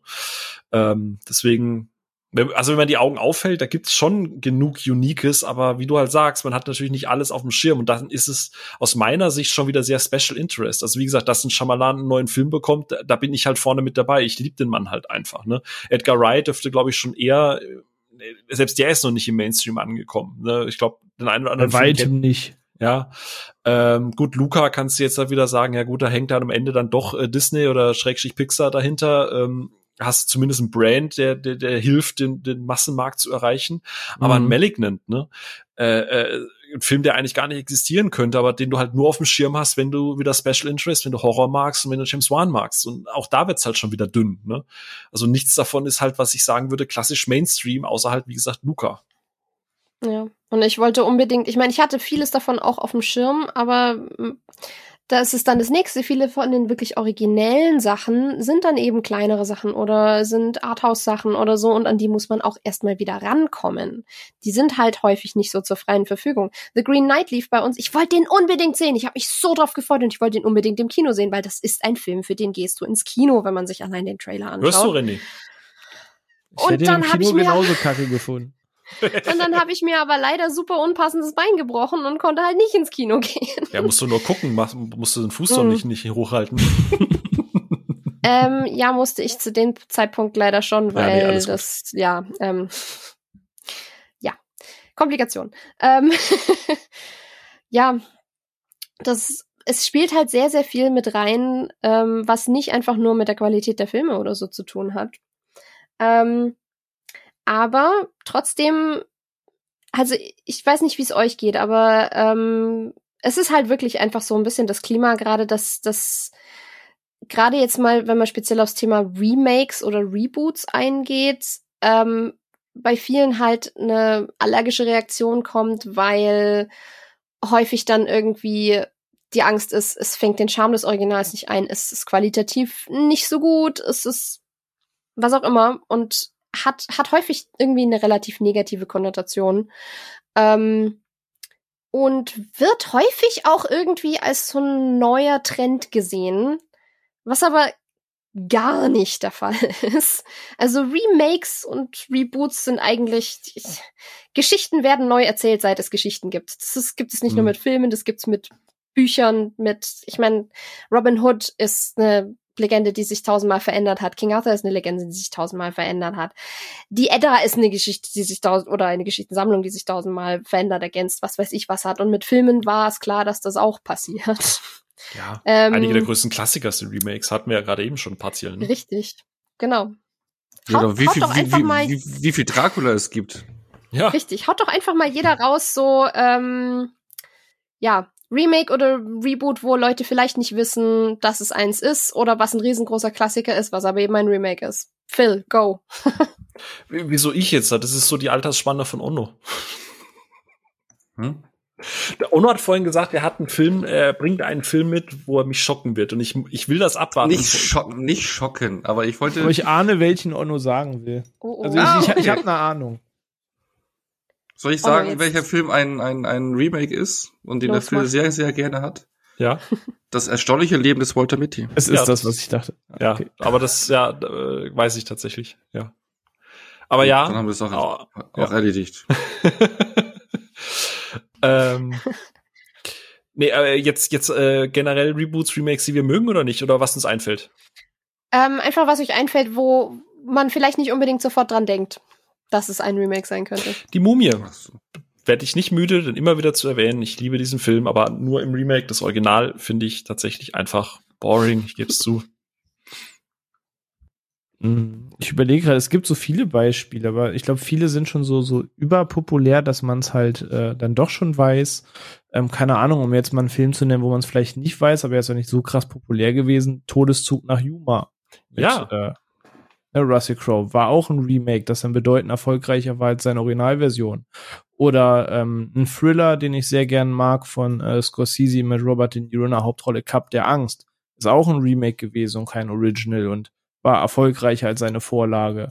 Da würde mir noch Departed einfallen, wenn du Scorsese gerade sagst. Genau, Departed hat er eben auch nicht Original gemacht, sondern ist eigentlich Infernal Affairs, der auch richtig, richtig gut ist. Und für mich können sogar beide Filme problemlos existieren und ich mag beide auf ihre Art sehr gerne. Ocean's 11 habt ihr eingangs erwähnt, dass das Red Pack den halt eins schon mal verfilmt hat und das auch keine neue Idee war. Es gäbe jetzt noch x Beispiele, ne? Wir könnten die Liste ganz lange führen, aber das wären jetzt halt so spontan. Aber es gibt doch einen Film, bei dem ich an dich denke, den du jetzt nicht genannt hast. Scarface? Nein. Nur noch 60 Sekunden. Stimmt. Einst mal, hier, wie ist er in den 70ern? Die Blechpiraten. Und irgendwann hat man, glaube ich, dann auch einfach Gun in 60 Seconds genannt. Genau, auch. Film, den ich total liebe, auch eigentlich ein Remake gewesen. Aber deswegen, da gibt es ganz viel auch True Grit, einen Film, den ich total gerne mag, weil ich Western mag und die Coen-Brüder haben das sehr gut umgesetzt. War eigentlich ein John Wayne-Western-Film. Hat auch erst bei den Coen-Brüdern so richtig jemand nachgekriegt. Also es gibt halt so viele Beispiele. Und es gibt auch Remakes, die ich halt wirklich sehr, sehr gerne mag vor allem. Ich mag zum Beispiel, und da wird's dann, finde ich, aus einem Punkt spannend, weil ich liebe Funny Games US von Michael Haneke. Mit Tim Roth und Michael Pitt. Unter anderem in den Hauptrollen und ist von dem gleichen Regisseur, der das Original gemacht hat, das einfach nur Funny Games heißt. Das Original ist ein österreichischer Film. Und ich weiß nicht, ob es am Dialekt liegt und Funny Games ist trotzdem ein großartiger Film. Aber das US-Remake vom exakt gleichen Regisseur, der fast eine 1, also wirklich zu 99% eine 1:1-Kopie ist, funktioniert für mich einfach besser, weil technisch ist er ein bisschen feiner, szenentechnisch ist er ein bisschen feiner und die Schauspieler sind halt für mich einfach ein bisschen feiner. Für mich funktioniert der einfach besser, weil er das halt aufwertet. Genauso wie alles, was wir jetzt halt gerade gesagt haben. Das sind alles Filme, die meiner Meinung nach nicht nur aus rein technischer Sicht, aber halt auch einfach von dem, was möglich ist, mehr hinzufügen, was das Original halt teilweise vielleicht einfach aufgrund der Zeit oder so oder aufgrund der fehlenden Bindung zu den Figuren oder so einfach noch nicht für mich geklickt hat. Also das ist so dieses genauso wie Dread. Ne, Dread ist ja was ist eigentlich Dread? Ist das so klassisch Remake? Nee, ist ja eigentlich Reboot. Auch ein Reboot der ganzen Dread-Sache. Ja, der aber mal abgesehen von der ganzen Cheesy-Geschichte und so weiter, ich glaube, hättest du damals die technische Möglichkeit für heute gehabt, und vielleicht auch ein Studio oder ein Darsteller, der jetzt halt nicht unbedingt immer sein Gesicht in die Kamera halten wollte. Ich glaube, das hättest du halt auch anders aufziehen können. Ne? Genauso wie Todeszug nach Yuma. Todeszug nach Yuma ist ja gerade im Remake viel mehr an heutige Sehgewohnheiten angepasst, aber natürlich hast du da halt auch zwei Darsteller, also Russell Crowe und Christian Bale, die sich halt einfach so gegenseitig an die Wand spielen, dass du gar nicht weißt, wen du geiler finden sollst. Und dann hast du natürlich noch den technischen Faktor, dass du da einfach viel größere Bilder einfangen kannst. Und ich finde, das ist halt so das Beispiel, wie du es halt richtig machen kannst, wie du halt einfach, genau wie bei der Mumie, einfach im Prinzip eine Prämisse nimmst, aber halt durch technische Errungenschaften neue Möglichkeiten oder neue Geschichten erzählst oder die Geschichte anders erzählst. Eben, weil beim Film ist ja auch immer so ein Zeitrelikt, ne? Also es ist ja immer so ein Spiegel der seiner Zeit. Und ich finde, so Remakes zum Beispiel sind halt dann sinnvoll, wenn du das halt in die neue Zeit heben kannst und dann eben dadurch einen neuen Blickwinkel machst, wie eben von dir genannte Die Mumie, ne? Ich meine, das Original ist schon ganz schön angestaubt, aber das ist... Meinst du nicht versandet? Oh, ja.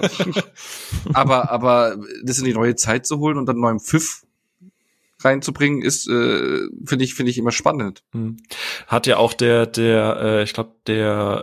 Dennis war das bei uns, einer unserer Supporter, hat ja auch geschrieben, als wir gefragt haben auf dem Discord, hat ja auch gemeint, wenn du da technisch halt so ein bisschen nacharbeiten kannst oder das technisch halt auf ein neues Level bringen kannst, kann das ja durchaus ein positiver Aspekt sein, wobei, Sophia, da sagst du ja auch eher mit Vorsicht zu genießen, ne? Ja, weil das ist gerade, wenn man die Nostalgie-Schiene fahren will, finde ich eine große Gefahr, dass man einfach sagt, okay, wir machen jetzt alles technisch hochglanzpoliert, obwohl ganz viel, gerade 80er-Nostalgie, da ist einem sehr häufig bewusst, der Film ist technisch nicht unbedingt fantastisch oder der ist ein bisschen cheesy, der ist ein bisschen... Ja, er hat Charakter. Und er hat eben einen Kanten. Charme dadurch. Er hat Ecken und Kanten und er hat genau deswegen einen Charme. Und das ist zum Beispiel eben meine Angst mit The Princess Bride. The Princess Bride sieht an ein paar Stellen echt billig aus von den Sets, weil du genau siehst, die stehen da auf Styroporfelsen und die gefürchteten Rattenviecher sind halt Puppen. Aber genau das macht ihn so liebenswert. Und wenn du das jetzt einfach mit Greenscreen und bisschen aufpolierten CGI machen würdest, dann würde das so viel Charme verlieren. Ja, auf jeden Fall. Das ist einfach, das wäre einfach traurig. Ja, also das Problem ist, glaube ich, auch einfach, dass da das so viele machen, ist einfach, also dieses Hit-in-Miss-Verhältnis steht, glaube ich, in einem sehr ungesunden Verhältnis, weshalb man es immer eher verschreit, anstatt sich zu freuen. Weil ich bin vollkommen bei euch. Es gibt Filme, da gehört auch dieser Trash-Faktor, wäre jetzt zu hart, dafür ist dieser Cheesy-Faktor dazu, dass du siehst, ja, da war nicht das krasse Production-Budget. Ich habe hier, als mich vor einem Monat hier meine Booster-Impfung komplett ausgenockt hat, lag ich auf der Couch und habe endlich nach Jahren mal wieder Robin Hood, König der Diebe mit Kevin Costner geguckt. Der kann auch hier und da nicht verstecken, dass er ein Blockbuster aus den Anfang 90ern ist, aber ich müsste das jetzt auch nicht komplett aufpoliert nochmal sehen, weil genau davon lebt dieser Film auch teilweise. Aber gibt's doch jetzt oder vor kurzem hier mit den Dings, gab's doch einen neuen Robin Hood. Mit, ja, aber Edgerton. Aber da ist ja, genau, aber da ist ja dann wieder so diese Reboot-Geschichte. Es greift so den Charakter auf, aber halt nicht diesen Plot, den es erzählt hat. Aber um zum Beispiel ein Positivbeispiel zu nennen, und ich bin auch nicht der allergrößte Freund der Trilogie, aber nichtsdestotrotz ist für mich eins der besten Beispiele der jüngsten Zeit, ist die Planet der Affen-Trilogie. Zu zeigen, wie du das ganze Ding auf das nächste Level hieven kannst und sagst so, ich erzähle die Geschichte jetzt im technischen heutigen Gewand neu. Aber da sind wir auch bei einem Punkt, den ich weiß nicht, ob wir den vielleicht noch besprechen. Dieses Reboot mit Nostalgie und Reboot des Reboots wegen, um neue Wege zu gehen. Und diese Planet der Affen-Trilogie geht halt einfach seinen neuen Weg, ohne irgendwelche 85-jährigen Schauspieler aus der Mottenkiste zu holen, damit die alle nochmal in die Kamera winken dürfen. Und das ist vielmehr mein heutiges Problem, dass kein Reboot, kein Remake, kein Sequel mehr eigenständig sein darf, sondern es darf alles nur funktionieren, wenn die Altersstelle an einem Kleiderhaken aufgehangen werden, damit die nochmal irgendwie in die Kamera winken, ohne umzufallen. Und das ist ein ganz großes Problem, das ich aktuell mit dieser Maschinerie habe. Dass du es einerseits machst, es aber nicht eigenständig sein darf. Und Planet der Affen finde ich da immer ein sehr gutes Positivbeispiel, wie sowas sehr gut gelingen kann. Oder im Fury Road. Eine der besten Blockbuster-Trilogien der letzten Jahre überhaupt, finde ich. Also ja, oder im Fury Road, der auch einfach eigenständig seinen Weg geht, ohne dass da Mel Gibson vor die Kamera hüpfen muss. Ja, ich meine, können wir gerne einfach gerade mal drüber reden mit diesem Nostalgie-Dings. Das finde ich nämlich tatsächlich auch. Ach so, aber ich wollte noch ein paar tolle Remakes reinwerfen, die ich mag. Komm Zombie noch Holocaust zu. 2. Ich habe eh noch Dinge zu erzählen. Wir starten gleich noch eine Runde mit einfach Remakes und Reboot-Empfehlungen von uns. Ach so, ja gut, dann machen wir das dann. Oder generelle Empfehlungen. Aber einmal noch, was ich noch interessant finde, was wir jetzt gerade auch angesprochen haben, ist dieses Thema mit, bevor wir noch mal kurz auf die Nostalgie eingehen, ist mit dem Remakes in einem anderen Land. Also ich meine, klar, US-Remakes ist ein Riesending, wo es Negativbeispiele gibt, wie jetzt zum Beispiel dieses ziemlich beste Freunde-Remake, was sie in den USA gemacht haben, weil man Death at the amerikanischen... Funeral. Oh, Gottes Willen. Oh Gott, ja, erinnere mich nicht dran. Oh. Auf Deutsch, Sterben für Anfänger. Sterben für Anfänger ist eine fantastische, schwarze, britische Komödie und genau so sollte sie auch bleiben, weil englischer, schwarzer Humor ist ein sehr spezifischer Humor und der funktioniert auf amerikanisch halt zumindest meiner Meinung nach überhaupt gar nicht. Und da haben wir ja tatsächlich nur die Überbrückung zwischen diesen zwei trotzdem englischsprachigen Kulturen. Also da ist nicht mal irgendwie eine Sprachbarriere. Ich habe das Gefühl, häufig gibt's eben solche Remakes wie Ziemlich beste Freunde oder so, einfach weil die USA ein Land ist, wo häufig Filme dann einfach nicht ins Kino gebracht werden, weil man ja Untertitel lesen müsste. Mhm. Und da gibt's aber auch tatsächlich ein paar relativ prominente Sachen, die wahnsinnig gut sind. Also wie gesagt, da gibt's auch wieder diese Schere von, wie René es angesprochen hat, dieses Verhältnis von Hit und Miss. Es gibt ganz viel, was einfach wichtig ist. Ich meine, sogar Honig im Kopf von Til Schweiger hat ein US-Remake bekommen, was in, ich glaube, einer zweistelligen Zahl von Kinos in der ganzen USA lief und fürchterlich gefloppt ist. Also das war eine absolute Katastrophe. Oder? War das? Ja. Gut. Also ganz, ganz bizarr, warum auch immer. Aber dann gibt es halt eben auch so Sachen, wie wir es jetzt hatten mit The Departed. Das ist basically ein Infernal Affair aus dem Hongkong-Kino. Dann hast du Ring von Gore Verbinski, der halt einfach genialer Regisseur ist und damit Ringu für die USA neu gemacht hat. Was ich erfahren habe bei meinen Nachforschungen, was ich zum Beispiel nicht wusste, ist, dass für eine Handvoll Dollar basically Akira Kurosawas Yojimbo ist, nur halt als Western. Mal abgesehen davon, dass Kurosawa das Western-Kino ja eh nachhaltig beeinflusst hat, aber das ist halt im Endeffekt das gleiche Drehbuch, nur halt diesmal mit Ganzlängern. Dann Verblendung von David Fincher ist einfach nochmal eine wirklich hochwertig aufbereitete Version von der bereits schwedischen Verfilmung. Ja, wenn man... Magst du den nicht? Null. Da bin ich leider einfach zu sehr schwedenaffin, dass ich das, also nee. Gut, das verstehe ich. Da bin ich befangen, ich gebe es zu, das ist kein faires Ding. Das ist verständlich. Ich meine, ich bin zum Beispiel kein großer Fincher-Fan, aber ich kann ihm halt nicht absprechen, dass er da einfach mega viel Qualität reingesteckt hat und ich liebe halt nun mal Daniel Craig und dementsprechend, nee. Ja, also hatte ich mit dem auch irgendwo so meinen Spaß. Also ja, auch da geht's halt sehr, sehr weit auseinander und Fun Fact, der am meisten geremakte Film ist tatsächlich ein italienischer Film, der jetzt wahrscheinlich bei niemandem irgendwie landen würde. Wahrscheinlich auch, weil er das deutsche Remake aus Protest nicht geguckt hat, weil es wieder so ein typischer deutsche Komödie, die einfach nicht lustig ist, Abschreck-Trailer ist und ich habe ihn auch nicht geguckt. Aber das ist I Perfetti Sconosciuti, also die italienische Vorlage zu Das perfekte Geheimnis, der vor 2 Jahren oder so bei uns im Kino lief. Und der wurde tatsächlich weltweit 18 Mal neu aufgelegt in verschiedensten Sprachen und hält damit, soweit ich weiß, aktuell einen Guinness World Record. Ist das da, wo die alle am Tisch zusammensitzen und dann irgendwie eine SMS kommt? Das ist der für das Ende tot gecancelt wurde. Genau. Ja, genau der. Da hatte ich, glaube ich, die französische Variante geguckt, die fand ich okay und das Deutsche hat aber mal wieder den Punkt nicht getroffen. Das ist so ein bisschen wie die Amerikaner, die britische Komödien remaken, die einfach nicht verstehen, was der Sinn dahinter ist oder wenn Amerikaner französisches Terrorkino remaken und denken, es geht nur um Blut und Gewalt und dann Märtyrs irgendwie remaken und gar nicht verstehen, um was es eigentlich geht, weil sie halt einfach das Gefühl dafür nicht haben. Und der Deutsche ja gut, okay. Jetzt, ich schimpf schon wieder auf deutsches Kino. Lassen wir es gut sein. Ja. Aber Sophia hat halt recht mit dem Thema. Ne? Du hast auch da halt wieder dieses von bis. So einerseits hatten wir vor kurzem diese Diskussion mit The Guilty, dieser dänische Film, der jetzt mit Jake Gyllenhaal für Netflix neu gemacht wurde und wohl dem Film auch eigentlich nicht viel dazu getan hat, einfach nur, damit es jetzt auf amerikanischem Boden gemacht wurde. Auf der anderen Seite gab es sowas wie Soda letztes Jahr, der einer meiner Filme des Jahres war, wo das französische Original bei mir so gar nicht klicken wollte. Also auch da kann es gute Punkte geben, aber doch ganz viel Crap. Und da ist es dann interessant zu beobachten, inwiefern das Ding wirklich einfach ein Remake ist oder ein Reboot in Anführungszeichen, was wirklich was Neues macht und eher eine Art Adaption ist, einfach für eine neue Zielkultur, wo dann tatsächlich auch die Zielkultur mit eingearbeitet wird, oder was im Endeffekt nur eine in Anführungszeichen schlechte Übersetzung ist, die aber das Original, also sich nicht wirklich Mühe gibt, das Original zu verstehen und es einfach nur verpflanzt. Mhm. Das ist halt auch nochmal, finde ich, zwei Kategorien, in die man die dann stecken kann. Ich hätte noch einen Film, wenn ich dich mal da kurz crashen darf, wo ich von euch dreien gerne hören würde, falls ihr ihn gesehen habt. Es gibt so einen Film, also Hollywood hat ja gerade in den letzten Jahren so ganz viele 80er-Schinken wieder ausgegraben, ne? Robocop war ja eher durchwachsenes Scheiden. Ne? Ja, also technisch war das schon sehr schick, aber hat halt die Essenz von Verhoeven halt überhaupt nicht mitbekommen.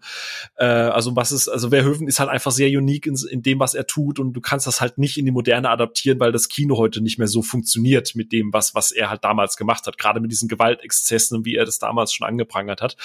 Und was mich so ein bisschen ratlos zum Beispiel zurückgelassen hat, während Robocop ja aus meiner Sicht aus meiner Sicht ein Remake ist, ein ziemlich klares, in Anführungsstrichen, bin ich mit Total Recall komplett lost.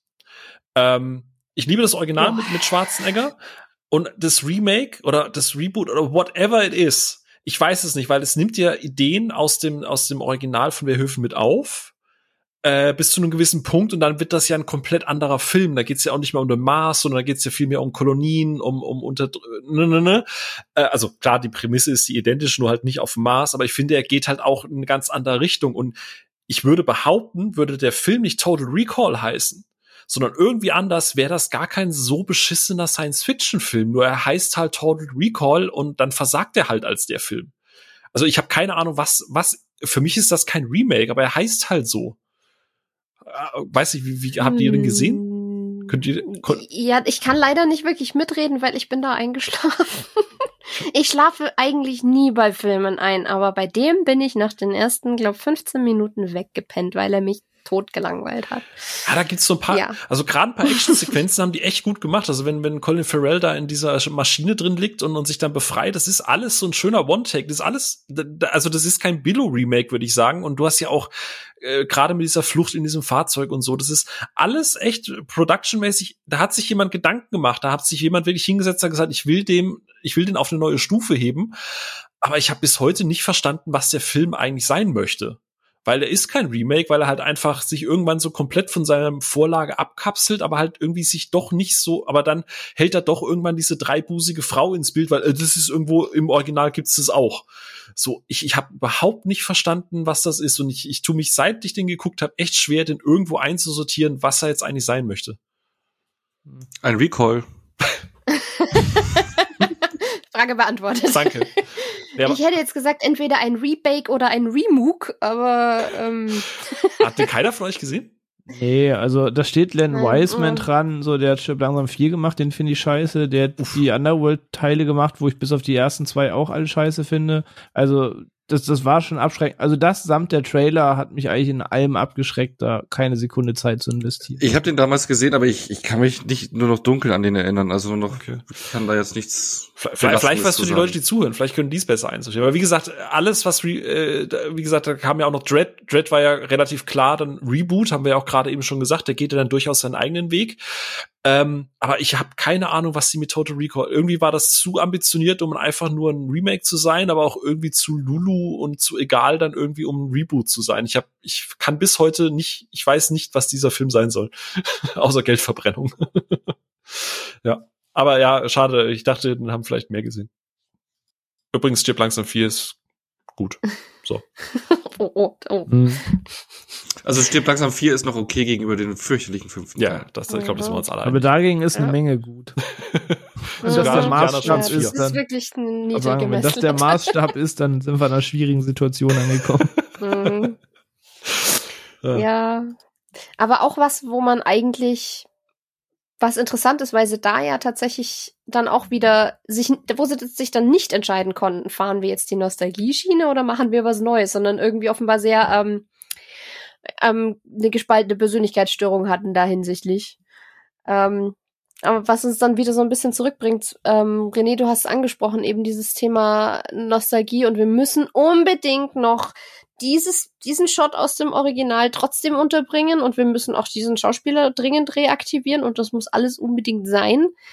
Gab's da in den letzten Jahren irgendwas, was für euch tatsächlich gezogen hat, wo ihr sagt, okay, da bin ich wirklich nostalgisch geworden? Ja, aber dann würde ich spoilern. Okay, Onno hat's einfach getan. Aber was? Ich wollte jetzt für den, der Ghostbusters nicht gesehen hat, auch wenn man sich denken kann, jetzt nicht vorwegnehmen, dass man da Gesichter sieht. Aber jetzt hast du schon gemacht, jetzt bin ich nicht der Schuldige. Ich meine, das werden jetzt wahrscheinlich sowieso dann spoilerhaltige Dinger sein, weil es meistens auch Detailmomente sind. Also große Spoilerwarnung, wer für irgendwelche Filme aus Du bist gerade ins Stauende gekracht, hast 5 Autos zusammengeschoben und sagst jetzt, Achtung, Stau. Ja, genau. Ich dachte jetzt übrigens, René sagt direkt No Way Home. Ja, das wäre meine nächste Antwort nach Ghostbusters noch in der Tat gewesen. Das wären auch die 2 Antworten gewesen an Positivbeispielen in einer langen, langen Liste an Negativbeispielen, wo ich... Ja, aber da ist es ja nicht so Cameo-mäßig. Da basiert ja das ganze Ding drauf tatsächlich, die nochmal raus. Also, noch mehr Feelgood von Onno. Genau, also das für mich nochmal ein Unterschied. Momente mit Tobey Maguire und Onno so Halloween. Ich wollte sagen, also, aber da basiert es ja drauf, Jamie Lee Curtis quasi ja immer noch die Hauptrolle des ganzen Spiels. Das, also ich meine halt schon wirklich diese Cameo-Auftritte, wo irgendwer nochmal schnell die Kamera winken darf. Da war Ghostbusters und No Way Home halt King. Mir würde da jetzt spontan auch tatsächlich nicht mehr mit einfallen.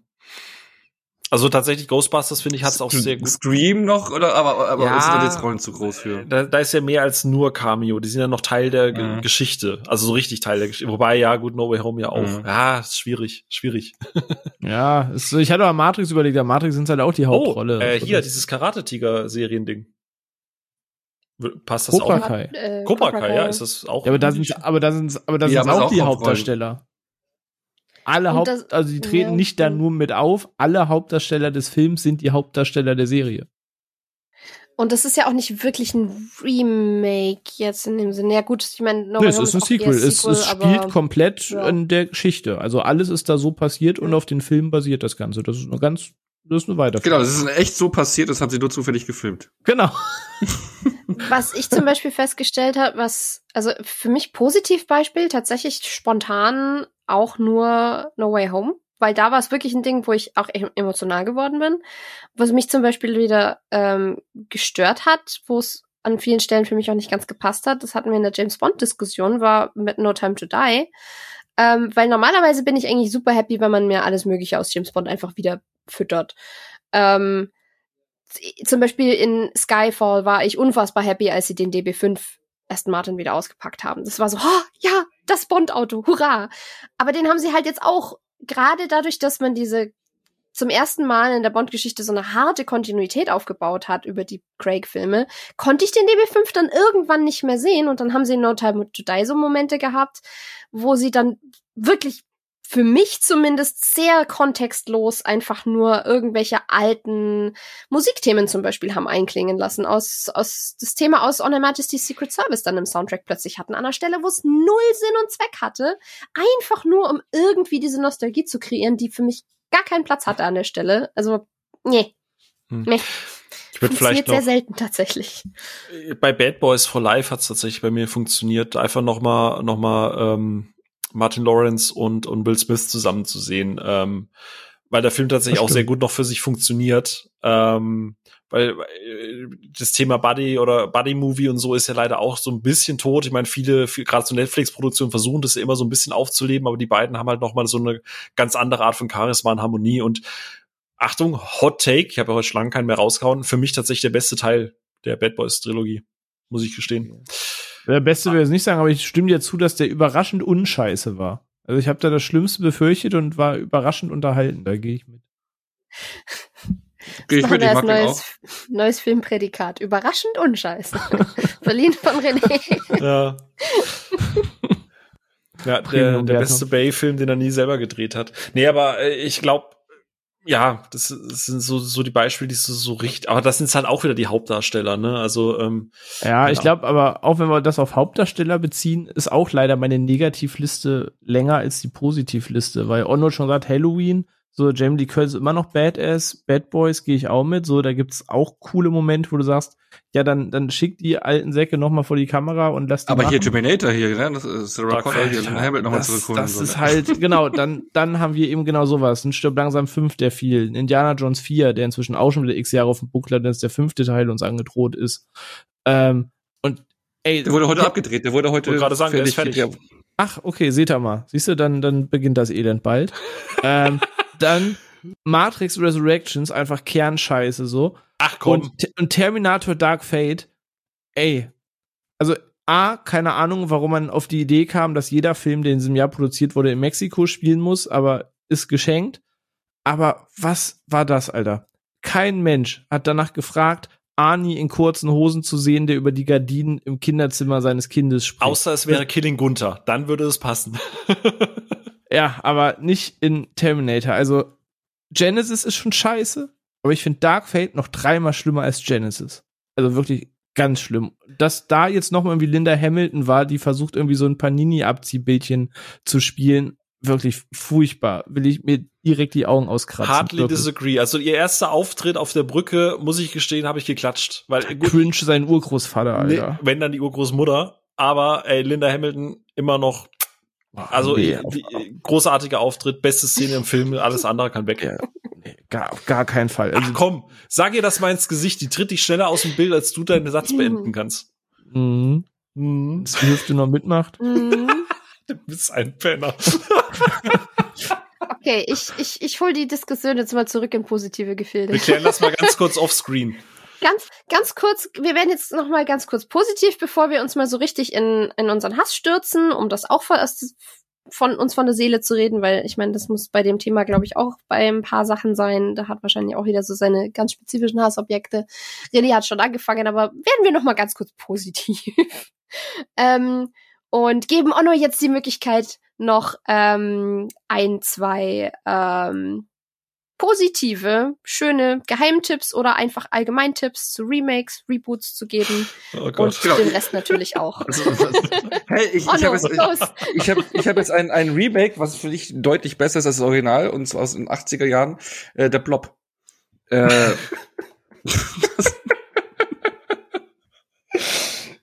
Natürlich. Aber ja, stimmt. Was natürlich. Das ist inzwischen eine Corona-Lifestyle-Einstellung, aber... Nee, ich hätte auch irgendwann mal das Original gesehen, der ist halt schon ziemlich lahm, und das Remake aus den 80ern, das ist so schön klipprig, hat mega gute Effekte, also richtig schöne praktische Effekte. Aber das zweite Prädikat, was wir ab jetzt verleihen, ist so schön klipprig. Ach Leute. Einfach mal, weißt du, so eine Rede eröffne mit der Blob. Ja. Das Prädikat ist dann mehr für die FSK 18 Filme, glaube ich. Besonderes Glibberig im Finale. Leute. Nee, aber für mich ist der so fast in so einem Level von den Remakes wie... Komm, Leute, so, jetzt wie die Fliege oder das Ding aus den 80ern, finde ich, so verhält sich das auch zum Original. Ich mag den ganz gerne. So, der Blob, das Remake aus den 80ern, top. Und dann ein Beispiel für ein Remake, wie man es auch anders machen kann, und zwar ein Remake von den Western High Noon, und zwar Outland.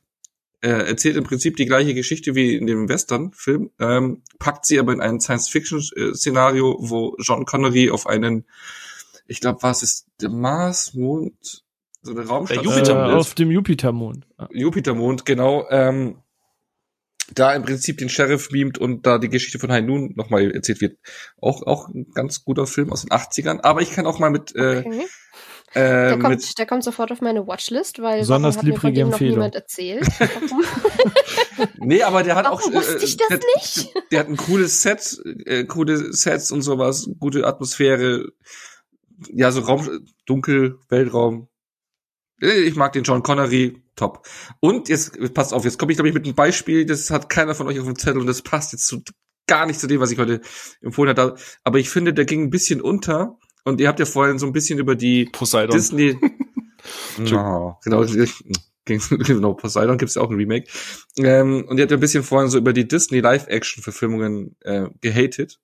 Und es gibt eine Disney-Live-Action-Verfilmung, die ich mag und die ist Pete's Dragon. Oh, ja. Da, ich mag ja Elliot, das Schmunzelmonster heißt das Original auf Deutsch. Es war ein Film, den ich als Kind ziemlich häufig gesehen hatte. Und dann kam halt das Pete's Dragon, so heißt er im Original, kam das Live-Action-Remake mit, ich glaube, Robert Redford spielt er sogar mit. Da heißt es, glaube ich, Elliot der Drache auf Deutsch. Mhm, und den ja. Mochte ich ganz gerne. Also der ist ganz charmant, unaufgeregt, der verfrachtet halt die Geschichte im Prinzip.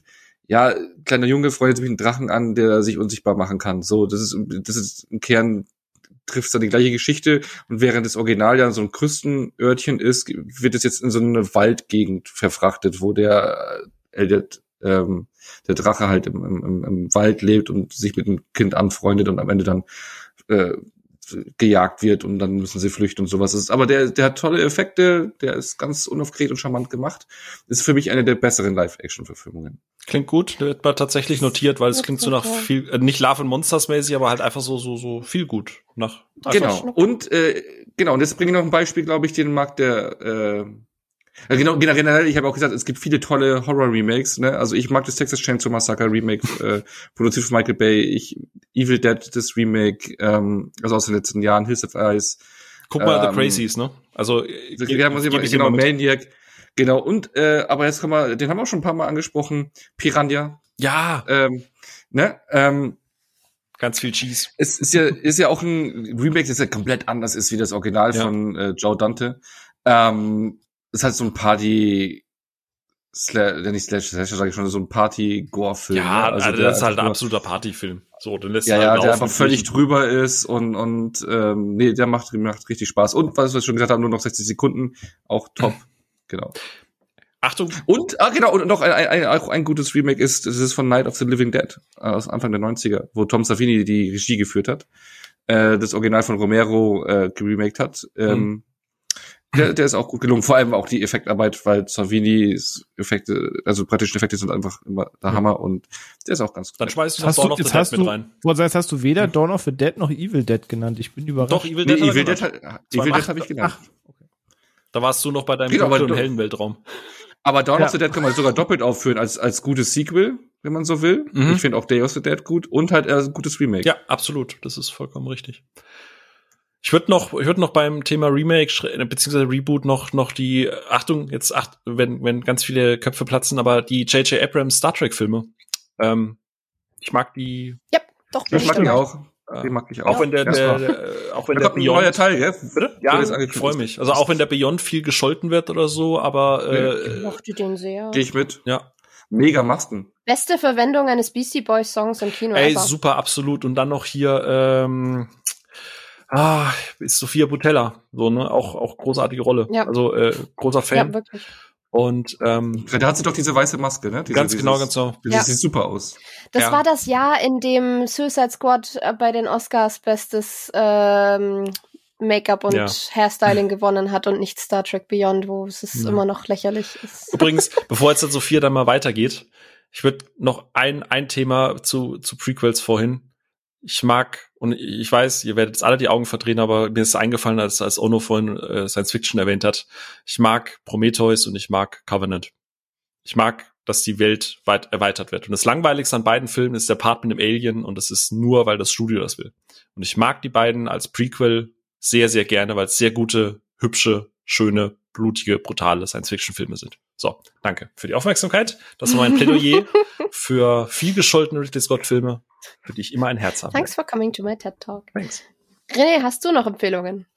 Keine großen Geheimtipps. Also die erfolgreichsten Remakes, die ich wirklich mag, habe ich irgendwie vorhin schon genannt. Ich überlege gerade, was dann auf dem Markt gäbe. I Am Legend, den aber auch schon jeder und seine Mutter natürlich gesehen hat, mit Will Smith und seinem Schäferhund. Aber ja eigentlich auch ein Remake von der Millennium-Man gewesen mit Charlton Heston, wenn mich gerade nicht alles irrt, wenn ich es jetzt nicht falsch im Kopf habe.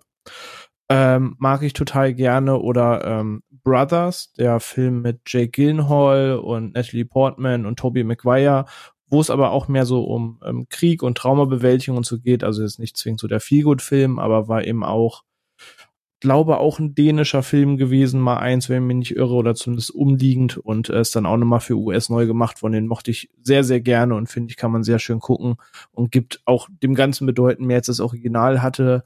Ansonsten habe ich vorhin eigentlich mein Feuer schon verschossen. Ich sage, ich mochte letztes Jahr sehr, sehr Soda, obwohl der eigentlich der ganzen Komponente wenig Neues gibt. Also verstehen Sie, die Belliers ist weder alt, weil der Film ist erst von 1995. Noch ist es, dass der tricktechnisch dem irgendwas dazu gibt, weil da ist nicht viel mit Tricktechnik. Aber während das Original sich in 800 Nebenhandlungen irgendwie verfranst, hat das Remake sich einfach auf die Kernhandlung konzentriert und die dafür schöner ausgearbeitet, weshalb ich den bedeutend lieber mag als das Original. Und ja, ich glaube, den Rest haben wir vorhin schon besprochen. Ne? Wir hatten vorhin kurz das Thema James Bond. Ich mag den Daniel Craig Casino Royale bedeutend lieber als den alten Casino Royale. Ich mag einen Scarface. Ich mag einen Scarface bedeutend lieber als das Original, finde aber auch den Scarface auch nicht so groß, wie er von vielen gemacht wird. Aber das ist noch ein anderes Thema. Und die Oceans-Filme. Ich liebe diesen lockeren Flair. Ich habe ja schon mal vor Urzeiten, als wir über Fast and Furious gesprochen haben, gesagt, dass ich diesen Heist-Charakter mit so einer lässigen Augenzwinkern den Cruiser gerne mag. Da will ich noch den Italian Job reinwerfen an der Stelle. Stimmt, danke. Den habe ich ganz vergessen. Den hätte ich jetzt noch genannt. Ich habe noch gar keine Remakes genannt. Ne, dann übernimm du doch, weil ich sage, ich habe eigentlich mein großes Pulver verschossen, dann kannst du doch genau mit dem einsteigen. Als hätte Onno nie was gesagt. Ja, Onno liefert mir gerade ziemlich gute Vorlagen, weil einmal eben Italian Job. Ich mag den viel, viel, viel, viel lieber als das Original. Weil das Original einfach nur in dem Part spannend ist, wo sie mit den Minis rumfahren, und selbst da gibt's Längen. Und ansonsten ist Michael Caine in diesem Film also die Figur von Michael Caine tatsächlich ein ziemlich unerträgliches Arschloch die ganze Zeit. Wo ich vor allem, es gibt so Filme, wo man sagt, okay, das ist einfach das Frauenbild ihrer Zeit. Und dann gibt es Filme, wo man sagt, nein, das war selbst für seine Zeit schon super mies und sexistisch. Und das ist halt leider Charlie in diesem Film. Also ich habe das einfach zum Gucken teils nicht ausgehalten. Bewegen wir uns zum Besseren. The Italian Job Remake mit Marky Mark und Jason Statham und Charlize Theron. Den mag ich einfach gern. Der geht flott runter, der ist flockig, der ist witzig, der hat viele coole Szenen, hat tolle Action, Venedig ist einfach ein spannender Drehort für sowas, und ja, keine Beschwerden. Ich guck den super gern. Ich habe da tatsächlich auch erst relativ spät rausgefunden, dass es ein Remake ist, erst als ich dann so wirklich eingestiegen bin mit Cineastentum und so. Und was Onno auch gemeint hat, eben vor allem mit so Horror-Remakes. Ich bin ja gar kein großer Horrorgucker, aber ich gucke sehr, sehr gerne Horrorkomödien oder zumindest Horror mit komödiantischen Elementen.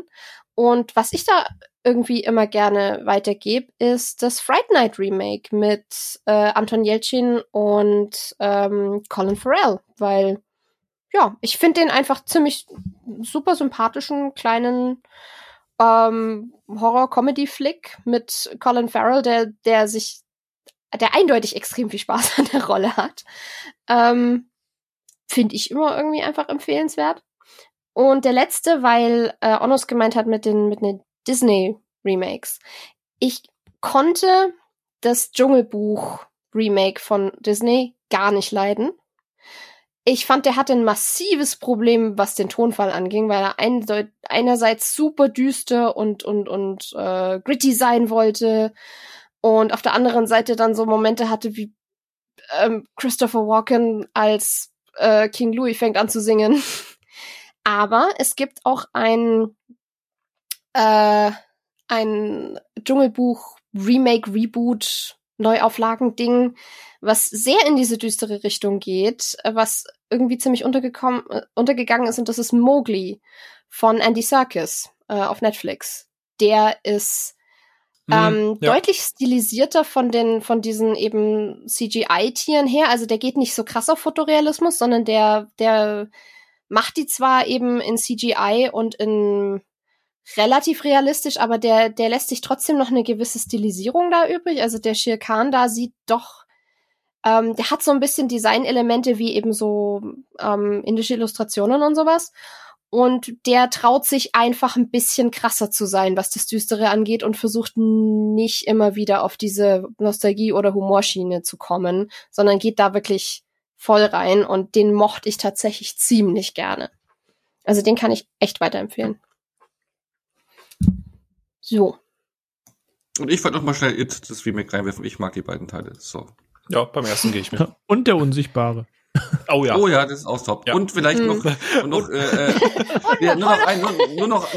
Remake. Das längste One Last Thing, das war... Genau, wo ich sehr überrascht war und was dann doch mehr Spaß gemacht hat, als ich dachte, waren die Jumanji Remake, also das Remake und dann die... Ah, fuck, hör auf, gute Beispiele zu nehmen. Ja, stimmt.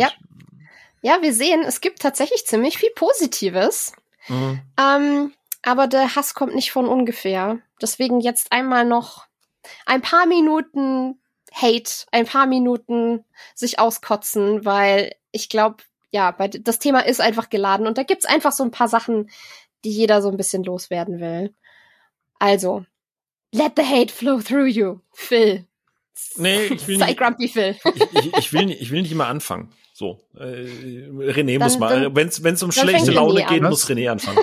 Ja, aber ich bin ja vorhin schon vorgeprescht, deswegen ist das doch eure Bühne. Also ich sage, die Liste ist viel zu lang, aber ich habe ja schon gesagt, ne, Terminator, Dark Fate, einfach ganz große Kernscheiße. Aber um jetzt noch irgendein anderes Beispiel zu nennen, aber ich glaube, Sophia hat den von zumindest partiell mit aufgezählt in einer Liste an Remakes, die es gab. Noch weit unter Matrix, also weit unter Matrix und vielleicht sogar noch unter Terminator Dark Fate, und es ist auch schon schwer, darunter zu kommen. Aber wenn man da noch weiter buddelt und auf das Grundwasser stößt und das abschöpft und noch ein bisschen weiter buddelt und irgendwo kurz vor dem Erdkern ankommt, da unten liegt irgendwo Prinz aus Zamunda 2.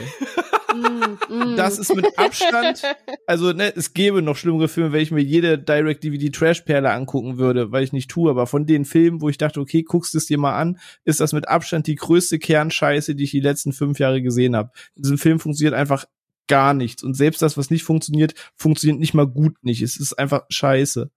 Von daher, das ganz großer Platz 1 an, warum hat man das nochmal in die Hand genommen? Und ansonsten hatte ich ja meine Beispiele vorhin schon genannt. Es gäbe noch ganz viele Remakes, die ich nicht hasse, aber unnötig as fuck finde, wie die Weiterführung von 300, Rise of an Empire. Während es für mich partiell bei Sin City 2 funktioniert hat, brauchte ich ums Verrecken keine Weiterführung von 300. Aber ich hasse den jetzt auch nicht. Ich hätte ihn nur ums Verrecken nicht gebraucht. Mhm. Aber mein Hassplatz Nummer 1 ist Prinz aus Zamunda 2. Also es dürfen auch Sachen sein, die irgendwie angekündigt sind oder die es schon gibt, wo ihr sagt, die werde ich mir einfach nicht angucken, weil nein. Oh, dann habe ich tatsächlich, dann habe ich doch noch ein einziges Beispiel, bevor ich das Wort übergebe. Ich habe da wirklich Angst vor und ich bin normalerweise wirklich locker und denke mir, lass es erstmal passieren und meckern kannst du immer noch. Aber warum auch immer ist ein Hokuspokus-Sequel angekündigt, wo auch die originalen 3 Hexen, Bette Midler, Sarah Jessica Parker und so weiter wieder mitspielen sollen.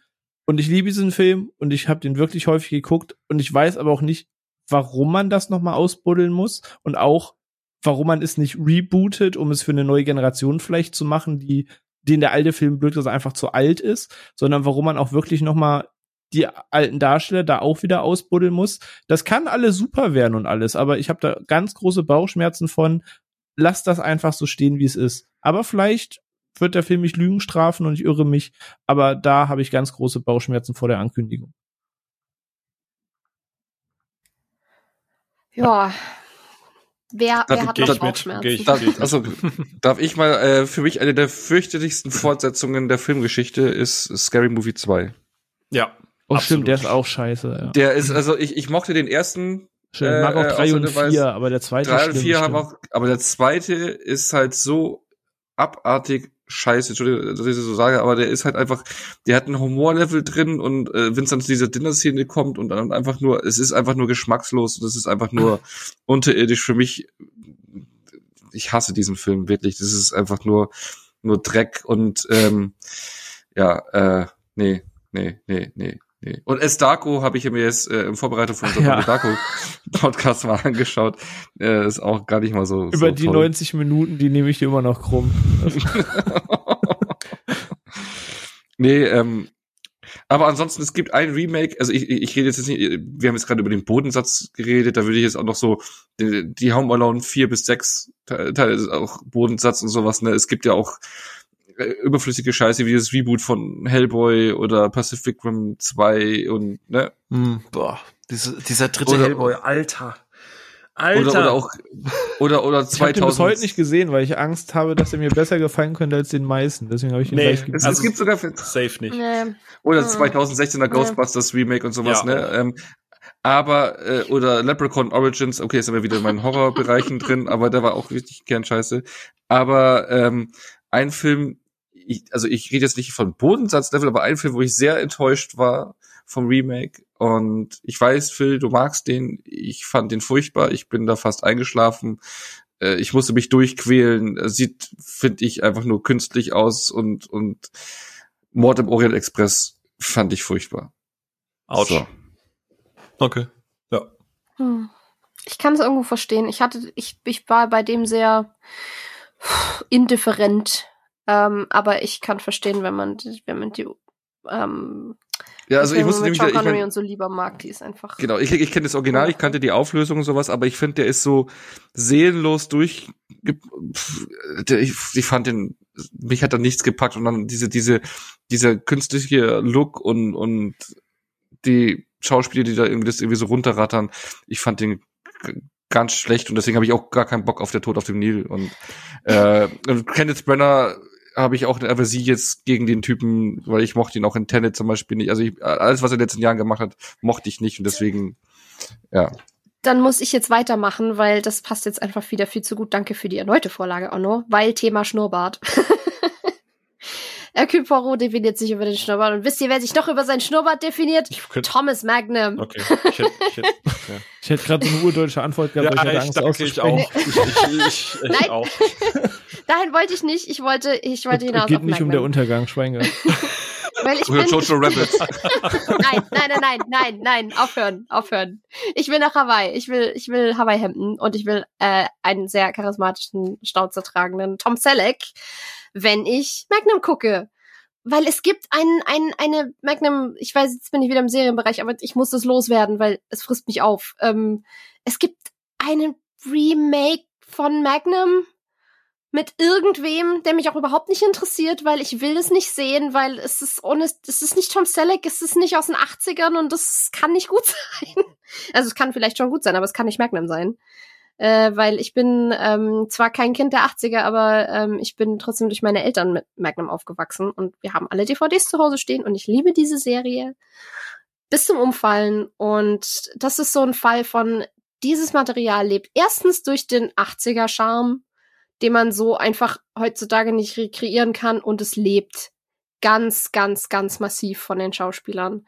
Das ist halt, du kannst Knight Rider nicht ohne David Hasselhoff machen, du kannst Thomas Magnum nicht ohne Tom Selleck machen und auch nicht ohne die Crew um ihn rum. Und deswegen finde ich das einfach komplett sinnfrei, das irgendwie nochmal zu machen. Und ich will es einfach nicht sehen und ich werde es mir nicht angucken. Und nein. Einfach nein. Bin mal gespannt, wie dieses Walker Texas Ranger wird mit Padalecki heißt er, ne?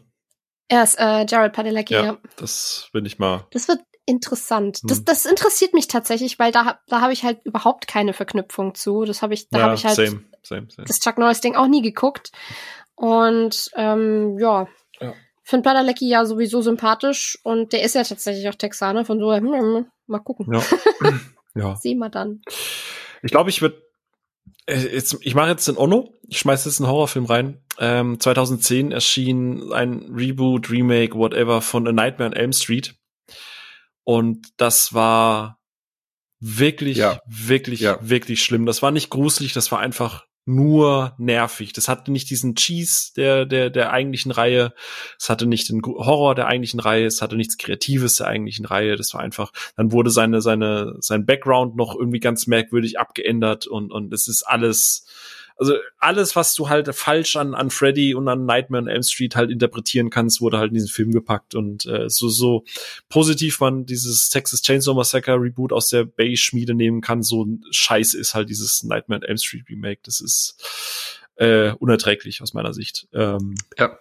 Ist, glaube ich, auch einer der einzigen Filme, wo ich irgendwie 0,5 oder die niedrigste Wertung oder gar keine Wertung eigentlich geben wollte, weil ich es so schlimm fand. Und persönlich enttäuscht gewesen war ich, also ich könnte jetzt natürlich The Mummy sagen mit Tom Cruise und Sophia Boutella, aber tatsächlich viel mehr geärgert hat mich Mumie 3, Grabmal des Drachenkreisers, weil eigentlich, du hast Brandon Fraser wieder mit dabei, du hast Jet Li mit dabei und eigentlich richtig viele gute Ansätze. Du verlagerst das Setting auf eine spannende Umgebung mit hier an der chinesischen Mauer und so. Und eigentlich wäre alles auf ich glaube, Michelle Yeoh war auch mit dabei, hatte eigentlich richtig Bock drauf. Und du hast halt Mumie 3 mit allem gemacht, alles weggenommen, was die ersten zwei Teile so liebenswert gemacht hat. Also diese viele praktische Arbeit, viele tolle handgemachte Effekte, ein bisschen Cheese, ein bisschen Spaß, ein bisschen lustig. Und Brandon Fraser und Maria Bello hieß sie, glaube ich, also Rachel Weisz war ja nicht mehr mit dabei. Die hatten gar keine Chemie und für mich ist es, glaube ich, eins der enttäuschendsten dritten Teile von einem Franchise, das mir bis dahin wirklich viel Freude bereitet hat. Also der hat mich emotional einfach sehr traurig gemacht, weil ich halt einen riesen Softspot für Brandon Fraser habe und mich auch sehr freue, dass er gerade so ein kleines Comeback hat. Ja, ansonsten habt ihr gerade, glaube ich, schon alles gesagt. Ich fand das Robocop-Remake ganz, ganz, ganz schlimm. Martyrs, das Remake, ganz, ganz, dürfte gar nicht existieren. Es ist richtig, richtig schlimm. Ja, also leider, ich glaube, viel Scheiß kommt wirklich aus diesem Horrorbereich auch einfach. Ja, was ich noch nennen muss, was tatsächlich bei uns auch auf dem Discord-Server gefallen ist, was halt wieder so typisches Geldmache, also wirklich Geldmache, wir schlachten es aus, bis es nicht mehr geht, ist die Fantastic Beasts-Reihe. Ja. Weil das ist tatsächlich eigentlich eine coole Idee mit den Prequels zu Harry Potter, die man so weit nach vorne verlagert, dass man eigentlich nicht viel Bezug zu zumindest mal den Figuren aus Harry Potter nehmen kann. Also so das Harry, Ron und Hermine und so, die sind da einfach überhaupt nichts. Du kannst halt eine eigene Geschichte jetzt. Du kannst was Eigenes irgendwie machen und die Welt erweitern. Du kannst theoretisch was Eigenes machen und das hatten sie halt. Ich mochte den ersten Fantastic Beasts echt gerne, weil du eben tatsächlich noch viel Fokus hattest auf diese fantastischen Tierwesen und auf Newt und auf dieses komplett andere Setting und hey, 20er Jahre Magierwelt und in den USA statt in England und was weiß ich. Da war viel cool Neues dabei, was die Welt erweitert hat und dann musste unbedingt wieder dieser Rückbezug zu eben Grindelwald und dann damit und dann kam der zweite Teil und es war einfach nur eine einzige Katastrophe. Dieser Film ist eine Beleidigung mit keinem existenten Pacing, mit einem grauenhaften Drehbuch, wo irgendwie wieder in Hollywood keiner die Eier hatte, J.K. Rowling den Stift aus der Hand zu nehmen und zu sagen, du magst vielleicht eine gute Buchautorin sein, aber das hier ist ein Drehbuch und kein zweiter Teil einer Buchreihe. Das funktioniert anders. Also schreib es wie einen verdammten Film und pace es wie einen verdammten Film. Du kannst nicht dieses ganze Ding nur aus Exposition bestehen lassen. Das geht nicht. Und es hat außerdem auch noch geliebte Charaktere kaputt gemacht. Stichwort Queenie. Es hat die kreativen Wesen nur so am Rande irgendwie auftauchen lassen, damit die Reihe weiterhin so heißen kann. Und hat unfassbar viel problematische Fässer aufgemacht. Zusätzlich noch daran gekoppelt, dass ich sowieso jetzt inzwischen kein Geld mehr für alle Sachen J.K. Rowling ausgeben will. Aus ganz anderen Gründen nochmal. Aber ja, Fantastic Beasts 2. Ah! Wenn du ganz leise bist, hörst du irgendwo René wimmern. Ja, ich überlege die ganze Zeit, ob ich da jetzt irgendwie interveniere, aber ehrlich gesagt würde es den Rahmen sprengen und vielleicht spricht man an anderer Stelle nochmal. Ich sehe das alles ein bisschen anders, aber ich würde es dabei auch tatsächlich stehen lassen, weil ich kann auch die Ansicht sehr gut verstehen, wieso, weshalb. Ich sehe es einfach nur hier und da ein bisschen anders. Ja. Übrigens, es gab tatsächlich mal eine Fortsetzung zu einem meiner liebsten Komödien, die ich früher als Kind geguckt habe. Die Maske mit Jim Carrey, gab es 2005 eine Fortsetzung und auch die hätte nie existieren Son of the Mask. Ja. Das war mit der Sohn, oh. Ja, deswegen soll ja ziemlich furchtbar sein. Ja, ja, ganz, ganz schlimm. Also noch schlimmer als Speed 2. Nee. Aber ja, ich glaube, es gibt genug negative Beispiele. Und ganz, ganz wichtig, oder vielleicht auch, um das dann zum Abschluss zu bringen, du hast es gerade eben schon gesagt, die hier auf dem Discord haben es die Zuhörerinnen und Zuhörer auch schon gesagt, also Pascal und Dennis und Anja und so.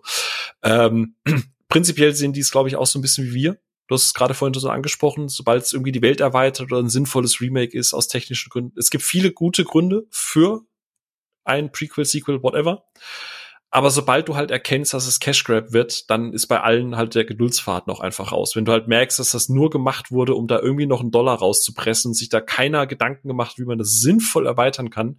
Und so ist es halt bei mir mittlerweile auch. Also es gibt, um den Bogen zum Anfang zu spannen für mich, es gibt so Ankündigungen, wo ich sage, okay, cool, schauen wir mal, wo die Reise hingeht. Aber wenn du halt merkst, also so wie ein Lion King Remake, so, da habe ich von Anfang an gesagt, nee, da gehe ich auf die Barrikaden und werde ich auch weiterhin tun. Ich werde mich auch weiterhin dagegen wehren, weil es gibt keinen Mehrwert darin. So, es gibt keinen Benefit, den mir ein realistischer Löwe geben kann, der nicht durch Handanimation irgendwie gegeben ist oder so. Also da bleibe ich dabei, das ist kein Mehrwert und für mich einfach nur ein Cash Grab, was ja leider auch funktioniert hat. Ne? Ja, das fasst eigentlich ganz gut zusammen. Das ist so dieses, merkt man, dass in irgendeiner Form Liebe reingeflossen ist oder merkt man, dass einfach nur irgendjemand Zahlen geschoben hat? Und das macht für die meisten, glaube ich, den größten Unterschied.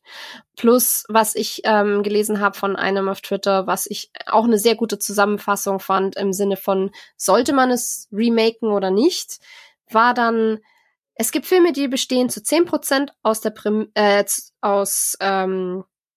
der Ausführung und zu 90% aus Prämisse.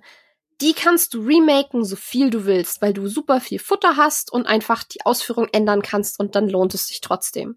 Und dann gibt es Filme, die bestehen zu 10% aus Prämisse und zu 90% aus, wie sie umgesetzt wurden, besetzt, was weiß ich was.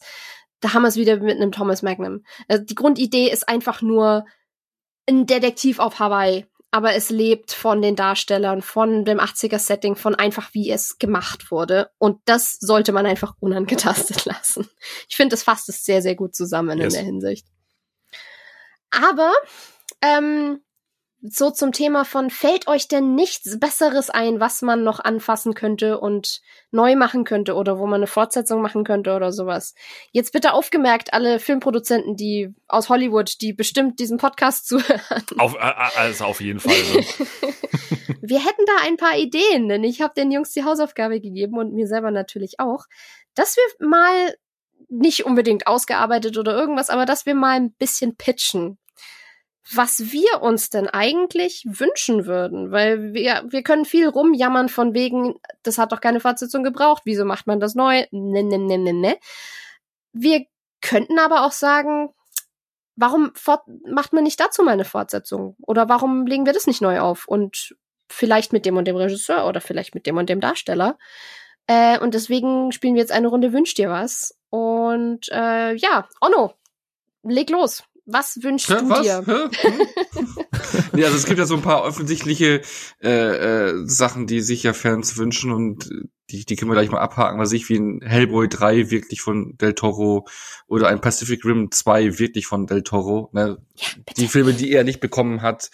Oder auch ein Tread 2 ist ja, der Film ist in den Kinokassen gefloppt, aber im Heimkino ein richtiger Hit geworden eigentlich und auch ein Fanliebling geworden, da wünschen sich ja auch viele den zweiten Teil, was ich mir auch wünschen würde, einfach auch mehr von Megacity zu sehen, weil Megacity ist für mich irgendwie, gehört auch zu der ganzen Kosmos von Judge Dredd dazu, ne, also ich meine, Dredd spielt sich hauptsächlich im Hochhaus, ist halt irgendwie so wie so ein The Raid-Remake eigentlich in der Dredd-Welt, aber so ein Dredd-Film, der in den Gassen, in den Straßen von Megacity spielt und er da sich durchkämpft und sowas, da hätte ich echt richtig Bock drauf. Und ich glaube, auch ein Sequel, was glaube ich sogar geplant war, aber dann eben mangels Erfolg auch nicht kam, war Edge of Tomorrow 2. Ich glaube, es war geplant, da ein Franchise draus zu machen, kam aber leider nicht dazu. Hätte ich gerne gesehen, wie es da weitergeht. Und das habe ich dann noch, aber das sind so alles, glaube ich, so bekannte Sachen. Das habe ich einfach mal so ein bisschen rumgesponnen. Der Block 2. Nein. Ich glaube, ich habe jetzt einen Vorschlag. Vielleicht würde dir auch gefallen. Game Night 2. Ja. Eine Fortsetzung zu Game Night. Oh ja, ja, definitiv. Weil das für mich eine der besten US-Komödien der letzten Jahre war, ja, wo wirklich, die wirklich kreativ und witzig war. Und da könnte ich mir so einen zweiten Teil nochmal die gleichen Leute nochmal zusammen, zählt die Geschichte weiter, was weiß ich, die haben dann nochmal einen Spieleabend, der irgendwie ausufert und irgendwie nochmal was reinkommt, keine Ahnung. Dann bin ich auf die Idee gekommen, weil ich die Mechanik, die in diesem Film vorkommt, so spannend finde und ich glaube, dass man da noch mehrere Geschichten erzählen kann, ist The Cell 2. Also falls ihr den Film kennt, von Tarsem Singh aus dem Jahr 2000 mit Jennifer Lopez, wo man eben die Technologie hat, in das Bewusstsein eines Menschen reinzugehen und das halt einfach visuell dargestellt wird. Im ersten Teil sage ich schon, es gibt ja nur einen Teil. Aber in den Film geht's halt eben um einen Serienkiller und diese Visualisierung und einfach diese Technologie nehmen und eine neue Geschichte drumherum spinnen mit so einer neuen Figur, neuen Welten, die man zeigen kann, wo er sich kreativ austoben kann. Ich weiß nicht, da hätte ich... Müsste aber schon wieder von Tarsem Singh, also die Bildgewalt müsste schon existent bleiben, ne? Genau, das, also das ist auch ein ähnliches Level, ne? Spannend, ja, aber gute Idee. Und dann eins, ich hätte sogar eine Idee, wie man das fortsetzen könnte. Ich mochte ja Cabin in the Woods und ich mag die Idee dahinter. Vielleicht jetzt Leute weghören, die den noch nicht gesehen haben, aber so diesen Twist am Ende. Klar, eigentlich könntest du ja keine Fortsetzung drehen am Ende, aber ich hätte irgendwie so die Idee, dass du siehst das Ende von dem Film und die Kamera rausgeht und wie das im Prinzip im Prinzip die Geschehnisse aus dem ersten Teil sind ein Lehrvideo für die Leute, die halt dahinter stehen und die doch es geht ja darum, dass es also eine Einrichtung gibt, die doch so Menschen in so eine Horrorsituation bringen und ich glaube, wie war das nochmal, dass wieder ein Viech geopfert, ne? Ja, den alten, so war das. Den alten, genau. Und am Ende wird ja, glaube ich, zerstört. Und dann, dass die Kamera rausgeht, es kommt raus, dass der erste Teil nur ein Lehrvideo ist, wie du es nicht machen sollst, wie du die Leute unter Kontrolle hast, dass eben was nicht passieren darf. Ja? Und wie halt einer seinen ersten Tag in dieser Firma hat und du dann aus seiner Perspektive ihn verfolgst, wie er eben das Plan für den nächsten Ding, also ich weiß nicht, wie ich es beschreiben soll, den nächsten im Prinzip Fall geht's halt mit einer anderen Hütte irgendwo anders weiter, von mir aus in einem anderen Land. Genau, mit einer anderen Hütte, aber du verfolgst es nicht aus der Perspektive von den Leuten, die auf der Hütte sind, sondern aus der Perspektive, der dahinter steckt, der so gerade reingeschmissen wird in diese Thematik, so seine ersten Arbeitstage hat und dann, welche Leute suchen wir aus, was für ein Thema machen wir und dann noch mehr so metamäßig darauf eingeht. Weißt du, was mich das erinnert? Cube Zero ein bisschen. Ah, den habe ich nicht gesehen. Der geht in die Richtung, das stimmt. Ja. Ah, okay, wusste ich nicht. Auch, glaube ich, ziemlich cool als Serie machen, finde ich. So ein bisschen Case of the Week mäßig. So quasi Star Trek Lower Decks, nur für Cabin in the Woods. Das wäre, glaube ich, auch irgendwie cool. Genau, du hast ja noch eine Möglichkeit, aber du bespinnst es eher so aus, so dass er dann auch sagt, was, schon wieder die Hütte, immer das Gleiche, wo du so ein bisschen so Sequel-Thematik auf die Schippe nimmst, sowas, ne? Und dann, irgendwie da so ein bisschen mit Spieß. Ich glaube, da könnte man ganz fad was ausarbeiten, keine Ahnung. Und ich hatte mir gedacht, weil es werden sehr viele Sachen neu aufgelegt und ey, nochmal Antonio Banderas als El Mariachi, einfach nochmal zurückkommen. Irgendwie hätte ich da Bock drauf. Nochmal von Robert Rodriguez. Und ich hätte auch gedacht, und weil Keanu Reeves ja so in ist und Matrix schon zurückkam, warum nicht ein guter Film, eine gute Fortsetzung von Speed 3, Sandra Bullock, Keanu Reeves nochmal herholen, nochmal irgendwie die beiden zusammen mit einem Flieger und einem Rollator. Nee, aber nochmal irgendwie sowas. Das wären so die Sequel-Ideen, die ich hätte. Rasenmäher-Traktor. Aber ich hätte auch noch ein paar Remake-Wünsche, aber die kann ich ja vielleicht nachher noch machen. Das waren meine Sequel-Ideen und ich hätte dann auch noch ein paar Remake-Ideen. Ja, cool. Hat noch jemand Sequel-Ideen? Ich glaube, ich würde Filme vorrang lassen in dem Fall. Ich habe extra 8 Filme aufgeschrieben, wohl wissend, dass Onno und Phil viele von seiner Liste vermeintlich nennen werden. Und Onno hat dieses Bingo gerade schon auf wenige dann runter reduziert quasi. Jetzt lasst ihr auch Phil noch Vorrang und ergänze dann die Lücken dazwischen quasi. Weil ich ahne, Phil wird gleich einen nennen, der auch auf meiner Liste steht. Und wenn Phil ihn nicht nennt, nennt Sophia ihn. Also, ich bin ja... Glaube ich wahrscheinlich nicht. Ich habe einen Sequel, was ich mir wünsche. Ich bin ja bekanntermaßen in den letzten Jahren, ich war ja nicht von Anfang an auf seiner Seite, aber ich bin ja großer Fan von Guy Ritchie. Und bin ja bekanntlich großer Fan des sehr unterschätzten King Arthur. Da ist nämlich jener Film. Ah, genau. Okay, ja gut, den hätte ich theoretisch nennen können. Das ist einer von drei, wo ich ahne, dass Phil ihn nennt. Das wusste ich auch, dass es kommt, ja. Und Charlie Hunnam hat ja auch immer mal wieder in Interviews gesagt, auch in den späteren Kooperationen mit Guy Ritchie zusammen, dass er sich immer mal wieder, dass er immer noch so ein bisschen hofft, dass da vielleicht dann doch noch mal was kommt, weil er sich ja sehr, er hat ja mit hier ist Superman, wie heißt er? Henry Cavill. Ja, er hat sich ja mit Henry Cavill quasi um diese Rolle wortwörtlich geprügelt und war da mit Herz und Seele dabei. Und man kann King Arthur viel vorwerfen, aber Kim musste mich ja wirklich ins Kino ziehen an den Ohren, weil ich da einfach nicht rein wollte, weil die Trailer so scheiße waren. Dann saß ich in diesem Film und war komplett geflasht. Ich hätte so Bock, die geplante Knights of the Round Table wie nennt man da einen Sechsteiler? Sextett? Sollten ja eigentlich sollten es ja weitere Fortsetzungen geben für jeden, der an seinem Tisch quasi ein eigener Film. Und ich hätte tatsächlich einfach wirklich große Lust, noch weiter in dieses Universum einzutauchen, weil so viele Fässer aufgemacht wurden mit dieser Schattenwelt, mit diesen ganzen Magiern, mit diesen gigantischen Elefanten, mit dieser Gedankenkontrolle, jada. Da gab es so viele tolle Geschichten und ich hätte die gerne im Stile eines Guy Ritchie gesehen. Ich verstehe, woher die Kritik kommt, weil ich glaube, 1 oder 2 Jahre davor wurde ja schon mal King Arthur sehr ernst als Mittelalter-Epos quasi umgesetzt. Und ich glaube, Guy Ritchie kann man viel vorwerfen, aber gerade in den letzten Jahren, mal mit Ausnahme von Aladdin, hat er nichts Gewöhnliches abgeliefert, würde ich jetzt mal sagen. Es hat immer diesen Guy Ritchie-Charme und ich finde, der hat momentan eine Freude an seinen Produktionen, egal ob Gentleman oder wieso momentan? Es war noch nie schlecht. Ja, es gab die Madonna-Phase war schon schwierig. Ja, selbst seine frühen Filme, also auch sowas wie Snatch, Rock'n'Roller, alles geile Filme. Dazwischen hat er mich irgendwann mal verloren gehabt. Also hier dieser Gerard Butler-Film, wie hieß der? Ich kann mir nicht mal den Namen merken. Auf jeden Fall Rock'n'Roller war das. Ja, fand ich halt boring as fuck. So. Oh, ich lieb den. Also da hat er mich mal so ein paar Jahre verloren, aber trotzdem auf jeden Fall. Da pitche ich jetzt auch gar nichts groß. Ich will einfach eine Fortsetzung dazu haben, weil dieses Universum seit Herr der Ringe hatte ich keinen Bock mehr auf so Fantasy-Welten so sehr wie einfach bei King Arthur, weil da so viel Potenzial noch drin lag, auch mit diesen Stilmitteln, die er halt einsetzt.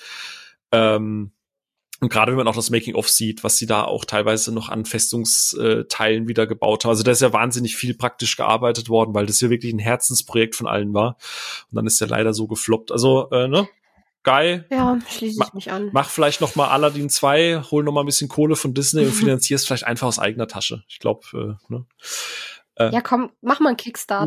Mach mal Kickstarter für King Arthur. Und ich freue mich übrigens auch sehr, und ich krieg das so aus meiner Twitter-Bubble mit, weil ich den Leuten ja so dermaßen auf den Sack gehe, dass sie diesen Film endlich gucken sollen.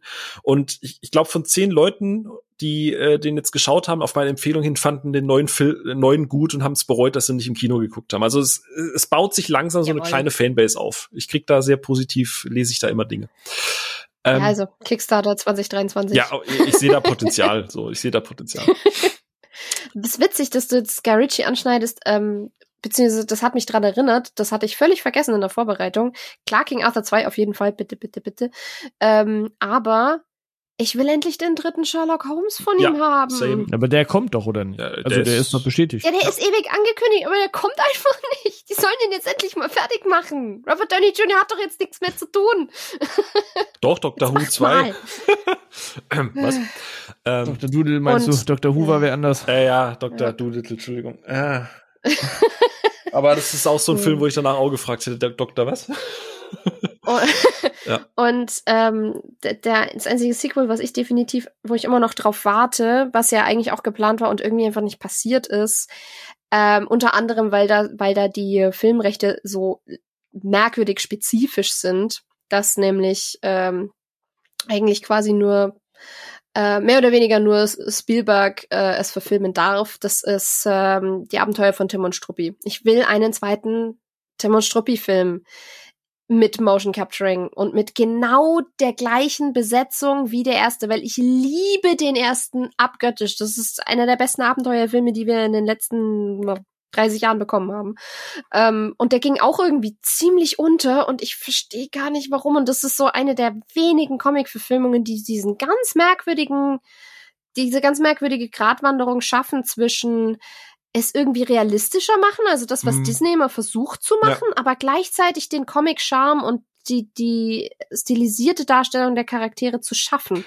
Es hätte so hart an Uncanny Valley werden können und es ist es nicht und ich weiß nicht wie, aber es ist genial. Er ist irgendwie realistisch genug, damit man die Figuren als Charaktere wahrnimmt, aber er ist noch abstrakt genug, um ihn halt wirklich als so ein paar cheesy Momente oder so unrealistische Geschichten auch einfach mal festzunehmen. Ich habe den auch erst von letztes Jahr oder so oder vorletztes Jahr gesehen und war echt positiv überrascht dafür, dass ich so gar keine emotionale Bindung zu Tim und Struppi an sich habe. Der ist halt klasse und das Team dahinter, ich meine, die Besetzung ist schon richtig krass. Du hast Andy Serkis als Captain Haddock, du hast Jamie Bell als Tim, was übrigens eines der besten Castings überhaupt ist. Witzigerweise, du hast Nick Frost und Simon Pegg als Schulze und Schulze und Daniel Craig als Bösewicht und auch in den kleinen Rollen sind so viel krasse Leute besetzt und dann hast du halt das Team. Du hast einen Peter Jackson dahinter, du hast Steven Spielberg dahinter, du hast John Williams, der die Musik macht und das Drehbuch ist unter anderem von Edgar Wright geschrieben. Bitte, wer bringt so eine krasse Crew zusammen und warum nicht nochmal? Bitte einfach Balloon sein. Bitte einfach nochmal. Ja. Ich unterschreibe. Oh, noch mehrfach. Es gibt so viele Tim und Struppi Comics und der erste Film ist ja schon so ein Mischmasch aus mehreren Tim und Struppi Stories. Das kannst du einfach nochmal machen. Es ist genug Material da. Macht es einfach und fertig. Ich hätte noch zwei Filme, aber ich will jetzt noch René. Also ich will nicht, dass der René nur Lücken füllt. Ich bin mal gespannt, was er jetzt auf den Tisch haut. Okay, also ihr tänzelt gerade die ganze Zeit um einen Film herum und ich dachte die ganze Zeit, oh fuck, sie nennen ihn. Ich dachte erst, Onno spricht den einen Film aus, hat einen anderen genannt, jetzt hat Sophia gerade was angerissen und dachte, oh, jetzt fällt er, ist auch dran vorbei. Also diese Guy Ritchie-Sache habe ich auch King Arthur 2 halt auf dem Zettel gehabt, weil ich fand ihn auch schon ab dem Trailer in der Tat ziemlich cool und mag den Flow des Films. Aber bei Guy Ritchie bleibend hätte ich mir auch, man müsste die eine Stelle neu besetzen, aber nichtsdestotrotz wäre Codename Uncle halt ein zweiter Teil halt geil gewesen. Aber welche Filme ich halt noch auf dem Zettel habe, wären zweiter Konstantin, hätte ich sehr, sehr gefeiert. Gerade wo Onno sagte, Keanu Reeves nochmal in dies, das, dachte ich jetzt, okay, Onno wird jetzt Konstantin droppen, dann kann man mit Speed. Also ich hätte mir echt einen neuen Konstantin gewünscht und könnte mir das auch heute immer noch gut vorstellen. Jetzt vielleicht sogar mehr als damals, weil ich glaube, damals hat auch keiner ganz gecheckt, dass Konstantin eigentlich auch auf Comic basiert und dies und das Thema ist eh mehr in der Mitte angekommen. Also du könntest auch nochmal einen ganz anderen Weg gehen, als du damals mit Konstantin vielleicht gegangen bist, aber trotzdem auch Keanu nochmal rausholen dafür. Würde für mich funktionieren. Und ein Film, zu dem ich sehr gerne eine Fortsetzung gesehen hätte, ich eigentlich immer dachte, kommt bestimmt. Der Regisseur für mich so die kleine neue Hoffnung war, bevor sich dann nach diesem Film in belangloseren Sachen leider verlaufen hat, wäre District 9 gewesen. Ein Film, der mehr oder minder ein offenes Ende hat. Man kann das so stehen lassen und sich weiterspinnen, was dann in Zukunft passiert. Man hätte an dem Punkt aber auch anknüpfen können und ich hätte einen District 10 quasi bedeutend spannender gefunden als alles, was er mir danach präsentiert hat, was jetzt nicht scheiße war, aber es fehlt ja irgendwie immer so ein bisschen was, ne? Es war so dieses letzte Funke.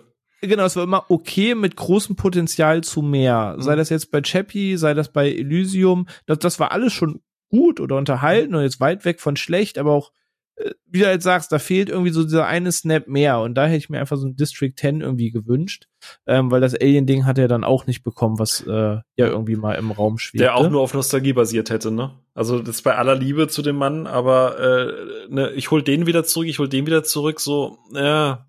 Nee. Meinst du, wenn er jetzt Alien gemacht hätte? Genau, ja. Also sein Pitch für Alien war ja quasi die ganze Crew wieder zurückzuholen. Ach so, und, okay. Ich habe mich fairerweise in den Pitch nicht eingelesen. Ich hatte nur gehört, dass er es an die Hand kriegen soll und dachte mir, okay, dieses Franchise mit diesem neueren Sci-Fi-Weg, den er gerade versucht zu gehen und ein bisschen zu etablieren, hätte ich spannend gefunden. Gut, wenn du mir jetzt sagst, dass dieser Pitch das war, was jetzt gerade leider auch in unserer Mitte ankommt, dass du die alten Schreckgestalten vor die Kamera holst, hätte ich fairerweise dann auch drauf verzichten können, dass das Knowledge fehlte mir tatsächlich.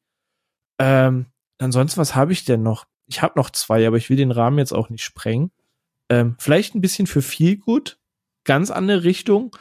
Disney macht von jeglichen Filmen irgendwie Fortsetzungen, wo wir vielleicht nicht zwingend eine Fortsetzung brauchen. Manche okay, aber streitbar sind.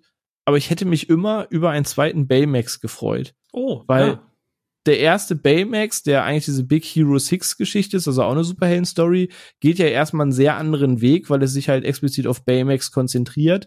Und am Ende machen sie, im wahrsten Sinne des Wortes, die Tür auf, wo sie eben dann dieses Superhelden-Thema aufmachen, dass das eigentlich ein 6-köpfiger Trupp ist, der sich da um Anliegen kümmert und Baymax einer von ihnen ist. Und da hätte ich gerne eine Anknüpfung irgendwie gemocht. Und sie haben mit Unglaublichen 2 gezeigt, dass sie eine Fortsetzung können. Sie haben es ja mit diversen anderen Disney-Filmen auch gemacht, dass nicht alle zweiten Teile zwingend Direct-DVD-Produktion am Ende wurden. Und ein zweiter Baymax wäre echt cool gewesen. Unterschreibe ich, ja, absolut. Aber du hast ja beim Marketing damals so schon gemerkt, dass sie keine Ahnung hatten, was sie in dem Film anfangen soll. Ich glaube, der wurde auch teilweise nochmal umbenannt oder sowas. Also es ist sehr wild gewesen. Er sollte, glaube ich, ursprünglich wirklich Big Hero 6 heißen, wie eben auch der ganze Superhelden-Vorlagen, wie die halt heißen. Und da hieß es, glaube ich, schon, damit kann aber keiner was anfangen. Und dann wollte man einfach nur irgendwie diesen knuddeligen Roboter, der sich in den Bauch piekt, vermarkten. Und da lief dann das ganze Marketing hin. Soweit ich weiß, gibt's dazu eine Serie noch. Eine Zeichentrickserie, die ein bisschen drauf eingeht, aber aber der fehlt eine Menge von dem Charme, den ein zweiter Film hätte haben können. Ja. Stimmt, Robo Wabohu oder wie das heißt, die Serie, glaube ich. Ein riesiges Robo Wabohu, genau. Was ist dein zweiter? Deutsche Zusatztitel. Soll ich sonst noch einen? Ja, los, mach. Ach so, okay. Okay, ich habe 2, ich muss mich dazwischen entscheiden. Das gehen beide in ähnliche Richtung. Okay, ich nehme den Nick Cage-Film. Leider Gottes. Zweifelsfall Nicolas Cage.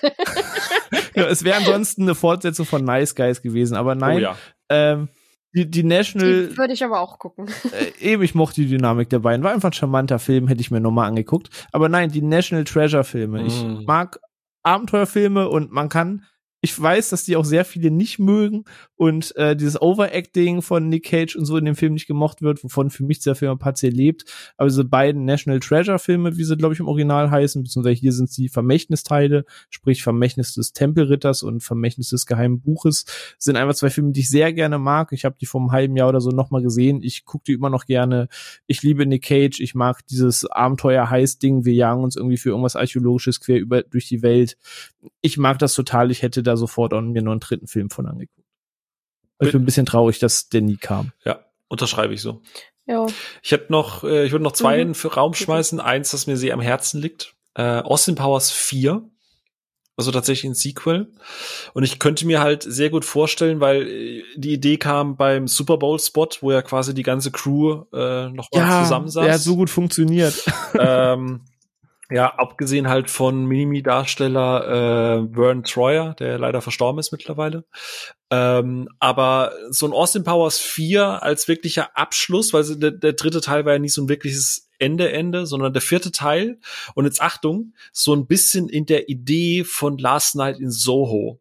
Also, dass er quasi statt in die Zukunft diesmal in die 60er zurück muss, zu der Zeit, wo er eigentlich herkommt, dass es dieses, ich darf nochmal in die 60er, nochmal Swinging Sixties, und er dann merkt, dass das eigentlich gar nicht so alles so krass geil war, so auch aus der Sicht von heute, und dass er da aber Dr. Evil halt jagt, halt die typischen Gags und Humor, und dass er dann am Ende quasi zu diesem Schluss kommt, okay, ich bin zu alt für den Scheiß. So, dass du einfach dieser Figur aus den Powers nochmal so ein würdiges, lustiges, einfach wildes Ende gibt's, wo Mike Myers noch mal einfach das sein kann, wofür wir ihn kennen und lieben, und dass er sich dann dieses Projekt einfach auch mal vom Hals schnallen kann, weil diese Gerüchte um Austin Powers 4 fliegen ja seit Jahrzehnten schon durch die Gegend, und ich fände es schön, wenn das quasi back to the roots geht, in der Zeitreise noch mal in seine Anfangszeiten noch mal ein bisschen die Swinging Sixties mitnimmt und dann einfach feststellt, nee, eigentlich ist es doch ganz gut so, wenn man es jetzt auch mal dabei sein lässt. Das würde ich mir noch wünschen. Und ich würde mir tatsächlich, dass endlich George Miller ein bisschen und Warner sich nicht mehr fetzen und Fury Road 2 endlich auf den Weg bringen. Und ich weiß nicht, hat von euch jemand das Mad Max-Spiel gespielt? Dass das rauskam. Mal abgesehen davon, dass das ja viele Open-World-Probleme an sich hatte, finde ich, hat das Spiel sehr, sehr, sehr coole Settings und Szenarios aufgemacht. Und ich könnte mir halt für Fury Road 2 vorstellen, dass du halt nicht mehr irgendwo tatsächlich in der Wüste bist, sondern in so einem alten Meeresbecken oder so, was ja auch von der Umgebung noch mal ein paar neue Türen öffnet, dass du da irgendwie so fahrende U-Boote oder so irgendeinen Scheiß hast oder so einen alten, weißt du, ich meine, die haben so viel Scheiße gebaut, die können auch aus alten Schiffscontainern irgendeinen Scheiß bauen, dass du halt durch so eine alte Meeresenge durch das Ganze spielen lässt, wo sie durch die Gegend fahren, wo dann halt irgendwie so Salzstürme von mir aus kommen, wo dann die durch irgendwelche alten Walkadaver und so weiter fahren müssen. Es gab eine Szene im Spiel, wo die dann unter der Golden Gate Bridge stand und ich fand das halt sehr eindrucksvoll. Und ich dachte mir immer, eigentlich wäre es total cool, so ein Spiel darum zu erweitern, dass du halt irgendwie nicht da fährst, wo eh schon Wüste war, sondern dass du halt irgendwo da fährst, wo früher mal Wasser war. Und ich glaube, das könnte halt auch von den Fahrzeugen und den Vehikeln und den Ressourcen alles nochmal deutlich spannender machen. Und da hätte ich total Bock drauf. Mit dem Wahnsinn eines Fury Road und eines älteren Herren, der einfach mal allen zeigt, wie man Actionfilme heutzutage noch macht. Das ja, komm, Kickstarter die zweite. Genau, das wär's so. Ich habe auch keine Prequel-Ideen oder so. Das ist alles, was ich jetzt mal mitgebracht habe. Nice. Onno, du hattest Remake-Ideen mitgebracht. Ja, da bin ich nostalgisch. Ich habe jetzt ein Projekt, da ist eben ein Remake schon längere Zeit in Planung, aber irgendwie wieder nichts draus und die Konstellation, wie sie gerade ist, weil für mich nicht so erfolgsversprechend, aber ich hätte gerne ein Remake oder eine adäquate Umsetzung von Spawn, weil wir haben sehr viele Comic-Verfilmungen in den letzten Jahren bekommen und zu wenig düstere und ich kann den Film von damals, den 90ern, was abgewinnen, der hat seine Probleme, aber es ist so eine Art Guilty Pleasure für mich, aber es ist ja ein Remake geplant mit Todd McFarlane, also den Zeichner und Schöpfer von Spawn, auf dem Regiestuhl, das kann ich mir halt nicht vorstellen, dass sowas funktionieren kann, aber zum Beispiel im Stile, wie ein Del Toro ein Hellboy gemacht hat, das so, wenn ich mit weniger Augen zwinkern, aber mit den Herzblut und mit dieser Akribie, was das Monster-Design und die praktischen Effekte angeht, so in der Richtung, so ein Spawn, hätte ich voll Bock drauf. Geht und, das auch PG-13? Nein, das muss voll all-in gehen. Machen wir nicht. Und jetzt geht's richtig, wird's richtig nostalgisch und, ich mochte schon die erste Verfilmung ganz gerne, ist auch bei mir ein großes Guilty Pleasure und es gibt auch immer wieder Gerüchte darum, dass es endlich mal wieder kommt, aber es hat es erstmal nur als Serie auf Netflix geschafft. Ich hätte gerne einen Master of the Universe Film und mit entsprechender Technik, wie sie heutzutage ist, mit tollen Effekten, toller Welt, da hätte ich Bock drauf und ich hätte gerne Bock auf einen neue Turtles-Verfilmungen. Aber ich glaube, da ist sogar was in Planung. Mist. Stimmt, da kommen ja mehrere Turtles-Projekte, glaube ich sogar. Nevermind. Und ich finde, man sollte es jetzt schon remaken und oder restarten, hier rebooten. Venom. Ab 18. Einfach jetzt schon Karten und neue Ansätze. Damit bin ich bei dir. Genau. Nur damit du deinen Steelbook wieder kaufen kannst. Ja, genau. Nee, aber wirklich die Figur so zeichnen, wie sie ist und da hätte ich Bock drauf. Und damit ich meinen Namen gerecht werde, ich meine, er hat seinen 80er-Jahre-Charme, aber ich könnte mir den als kleine Produktion mit Herzblut dahinter und ein bisschen besseren Design, so ein Remake von Chopping Mall, falls ihr den kennt aus den 80ern, den Film kennt den jemand von euch? Da geht's Schweigen. ist ein Horrorfilm, Überraschung aus den 80ern. Ist das was mit Kannibalen halt, und so? Nein, es geht um eine Mall eben und in dieser Mall werden gerade frisch so Überwachungsroboter eingesetzt, die eigentlich rumfahren und für Sicherheit sorgen sollen. Und eines Nachts wollen da ein paar Jugendliche übernachten in der Mall und wollen da Stacke-di-du machen und Party machen. Und dann schlägt der Blitz. Stacke-di-du. Und dann schlägt da der Blitz ein und die Roboter werden böse und wollen die killen. Ich mag den Film total, der hat einen schönen 80s-Flair. Bloß das Design von den Robotern ist eher so, aber trotzdem, ich habe ein Herz für den Film. Und das als kleine Produktion mit schönen, netten, praktischen Effekten, coolen Designs von den Robotern, da hätte ich Bock drauf. Einfach so, das ist einfach so ein Survival-Film, also so ein paar Teenies, die da irgendwie wie ein Slasher im Prinzip, bloß dass es halt jetzt Roboter sind. Ich muss irgendwie die ganze Zeit, wenn du das erklärst, an die Furby-Szene aus Mitchells vs. the Machines denken. Schön. Nee, aber das ist mir irgendwie eingeführt, da hätte ich Bock drauf, genau. Ja, nice. Ich hätte auch noch ein, zwei Ideen. Eins ganz kurz ist, da müssen wir vielleicht irgendwann mal drüber reden, wenn wir über Abenteuerfilme reden, weil ich glaube, das ist ein Riesenfass. Ich verstehe nicht, warum niemand die Ressource Jules Verne-Vorlagen tappt, was Abenteuerproduktion angeht, warum wir sowas wie Red Notice kriegen müssen, wenn man auch sagen könnte, wir remaken mal Reise zum Mittelpunkt der Erde. Da habe ich die 50er-Jahre-Version von Disney. Nee, nicht Disney. Gab's doch vor 10 Jahren. Ja, aber doch nicht ganz furchtbar trashig mit ich wollte das sagen, es gab schon eine. Und von Nemo, glaube ich, war mal was geplant, gell? Das habe ich, da gab's noch mehr. Ja, aber es ist halt alles so, ich will das mal richtig und ich will das mal wirklich große Skala und episch, weil was da an Bildern im Buch drin steckt, ist verdammt episch. Klar, es ist an manchen Stellen auch bescheuert, aber es ist großartig. Und gerade wenn wir jetzt sowas wie Dune nochmal bekommen haben, wo wirklich richtig Bombast dahinter steckt, dann will ich doch bitte, setzt einen Denis Villeneuve das nächste Mal doch bitte an Reise zum Mittelpunkt der Erde. Und nein, dann reisen die 7 Stunden lang.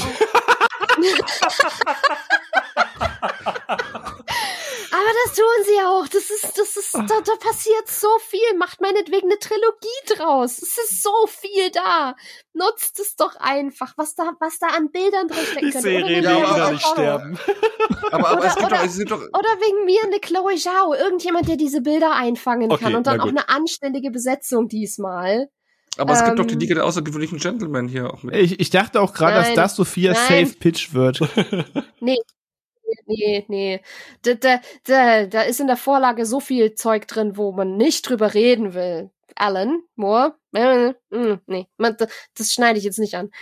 Gibt's von Kyle Calgren auf YouTube eine ganz, ganz großartige, unendlich lange Analyse. Angucken, wenn es euch interessiert. Nee, aber irgendjemand, der diese Bilder einfangen kann, richtig, und dann auch eine Besetzung, so wie die von den Nationalitäten, wie die Figuren ursprünglich geplant waren. Ich verstehe, dass man in Hollywood der 50er nicht unbedingt einen Familienabenteuerfilm mit Deutschen in der Hauptrolle machen wollte. Das verstehe ich, aber wir sind im Jahr 2022. Das heißt, wir könnten die deutschen Charaktere auch mal wieder deutsch besetzen und nicht Schotten draus machen, die wir mit Amerikanern besetzen, die kein Schottisch können. Aber was für mich das Hauptding ist, was ich unbedingt als Remake sehen möchte, einfach weil ich das anständig gemacht sehen will und nicht so, wie es jetzt passiert ist. Und das wird jetzt so ein Pitch wieder von Onno. Das habt ihr nicht gesehen und interessiert euch wahrscheinlich auch nicht, aber mir ist es so ein verdammtes Anliegen. Das ist Drachenreiter. Da gibt's jetzt eine Animationsfilm-Verfilmung von dem Buch von Cornelia Funke, mein absolutes Lieblingsbuch, zerlesen ohne Ende, habe ich jetzt an Weihnachten nochmal gelesen, zum keine Ahnung wie viel zigtausendsten Mal. Ist eine wundervolle, absolut bezaubernde und richtig schöne Roadmovie eigentlich Geschichte von einem Drachen, einem Kobold und einem Menschenjungen, die aufbrechen, um einen sagenumwobenen Ort zu finden namens Saum des Himmels, weil die Drachen, die in ich glaube, es ist Schottland oder so, sich in so ein Tal geflüchtet haben, um vor den Menschen zu entkommen, weil die Welt der Fabelwesen immer kleiner wird durch halt die Menschheit. Denen geht der Platz aus und die brauchen irgendwas, wo einfach noch keine Menschen sind. Und das wäre in diesem Fall eben dieser sagenumwobene Ort im Himalaya. Und es geht einfach um diese Reise dahin. Und da passiert so viel und es gibt so viele tolle Schauplätze. Das könnte man fantastisch als Serie umsetzen. Und das ist für Kinder schon episch, das ist als Erwachsener immer noch irgendwo episch. Es ist absolut großartig geschrieben. Die Figuren sind liebenswert. Es sind mal wieder Fabelwesen drin, die man extrem selten umgesetzt sieht. Und das hat tatsächlich im Original einen tollen Voicecast mit einem Patrick Stewart, mit einer Felicity Jones. Aber die Umsetzung ist halt eine absolute Katastrophe, weil es den Ton vom Buch nicht trifft. Es hat völlig bescheuerte Comedy-Elemente. Es wird wieder irgendwie im Endeffekt, die meisten Leute sehen das Ding nur als, ach, das ist ein Drachenzähmen leicht gemacht, abklatscht. Dabei gab's das Buch lange, also nicht lange, aber das Buch gab's deutlich vor der Buchvorlage zu Drachenzähmen leicht gemacht. Drachenreiter war vorher da und ist auch was völlig anderes, was damit eigentlich gar nichts zu tun hat. Aber der Film sieht halt so aus, weil sie das abgreifen wollen, den Erfolg von der DreamWorks-Reihe, und es ist so komische Smartphone-Dings reinbasteln, Moment, es ist, an einer Stelle kommt irgendwie Tinder vor, warum auch immer, und das ist wunderbar reflektiert im deutschen Voicecast, wo die Kobold-Dame, die ein sehr misstrauischer und sehr ruppiger Charakter ist, im Buch von Dagi Bee gesprochen wird, wo Julian Bam den Drachen, können wir nochmal über die Killerroboter in der Mall sprechen? Das ist so, nein, einfach, ich krieg da einen absoluten Anfall, wenn ich darüber nachdenke. Und ich will das einfach, bitte, macht es einfach nochmal komplett neu, dann können wir das vergessen. Macht eine Serie drauf mit den ganzen vielen Etappen, die abklappern im Buch. Besetzt es im Deutschen nochmal neu, der englische Voicecast passt eigentlich so. Setzt da professionelle Synchronsprecher dran, die ihren Job machen können und die auch zu den Figuren passen und dass man es ernst nehmen kann, und dann bin ich still und dann beschwere ich mich nie wieder über irgendwas und dann, aber ja, das musste ich jetzt noch loswerden. Okay, also notiere, okay, Sophia, krass. Riesenfan von Dagi Bee. So, okay, ja. Gut. Ich sehe gerade, ich hatte auch 3 Remake-Ideen. Ich habe gerade mal Spaß gegoogelt und ungelogen sicher ist erstmal, dass eine davon wohl ernsthaft tatsächlich in Diskussion ist. Oha. Das ist witzig. Weil ich dachte mir, es wäre mega cool, ein Remake oder mehr ein Reboot, das Ganze würde ich neu aufziehen, aber mit dem Spirit von The Lost Boys heutzutage zu bringen. Eine Horror-Comedy im California-Suburban-Lifestyle mit Vampiren. Das könnte heutzutage ziemlich witzig werden, wenn man schafft, diese cheesy Note des Originals zu treffen mit modernen Zügen. Aber ich sehe gerade, das ist tatsächlich in Diskussion. Da sind wohl welche von den A Quiet Place-Machern dran, da gerade was zusammenzuschrauben. Von daher kann ich da schon mal einen Haken dran setzen, dass da eventuell wirklich sogar was kommt. Dann die zweite Idee, die ich hatte. Und ich nehme diesen Film immer in Schutz, auch wenn man ihn aus Gründen scheiße finden kann. Und ich verstehe auch, wenn man ihn scheiße findet.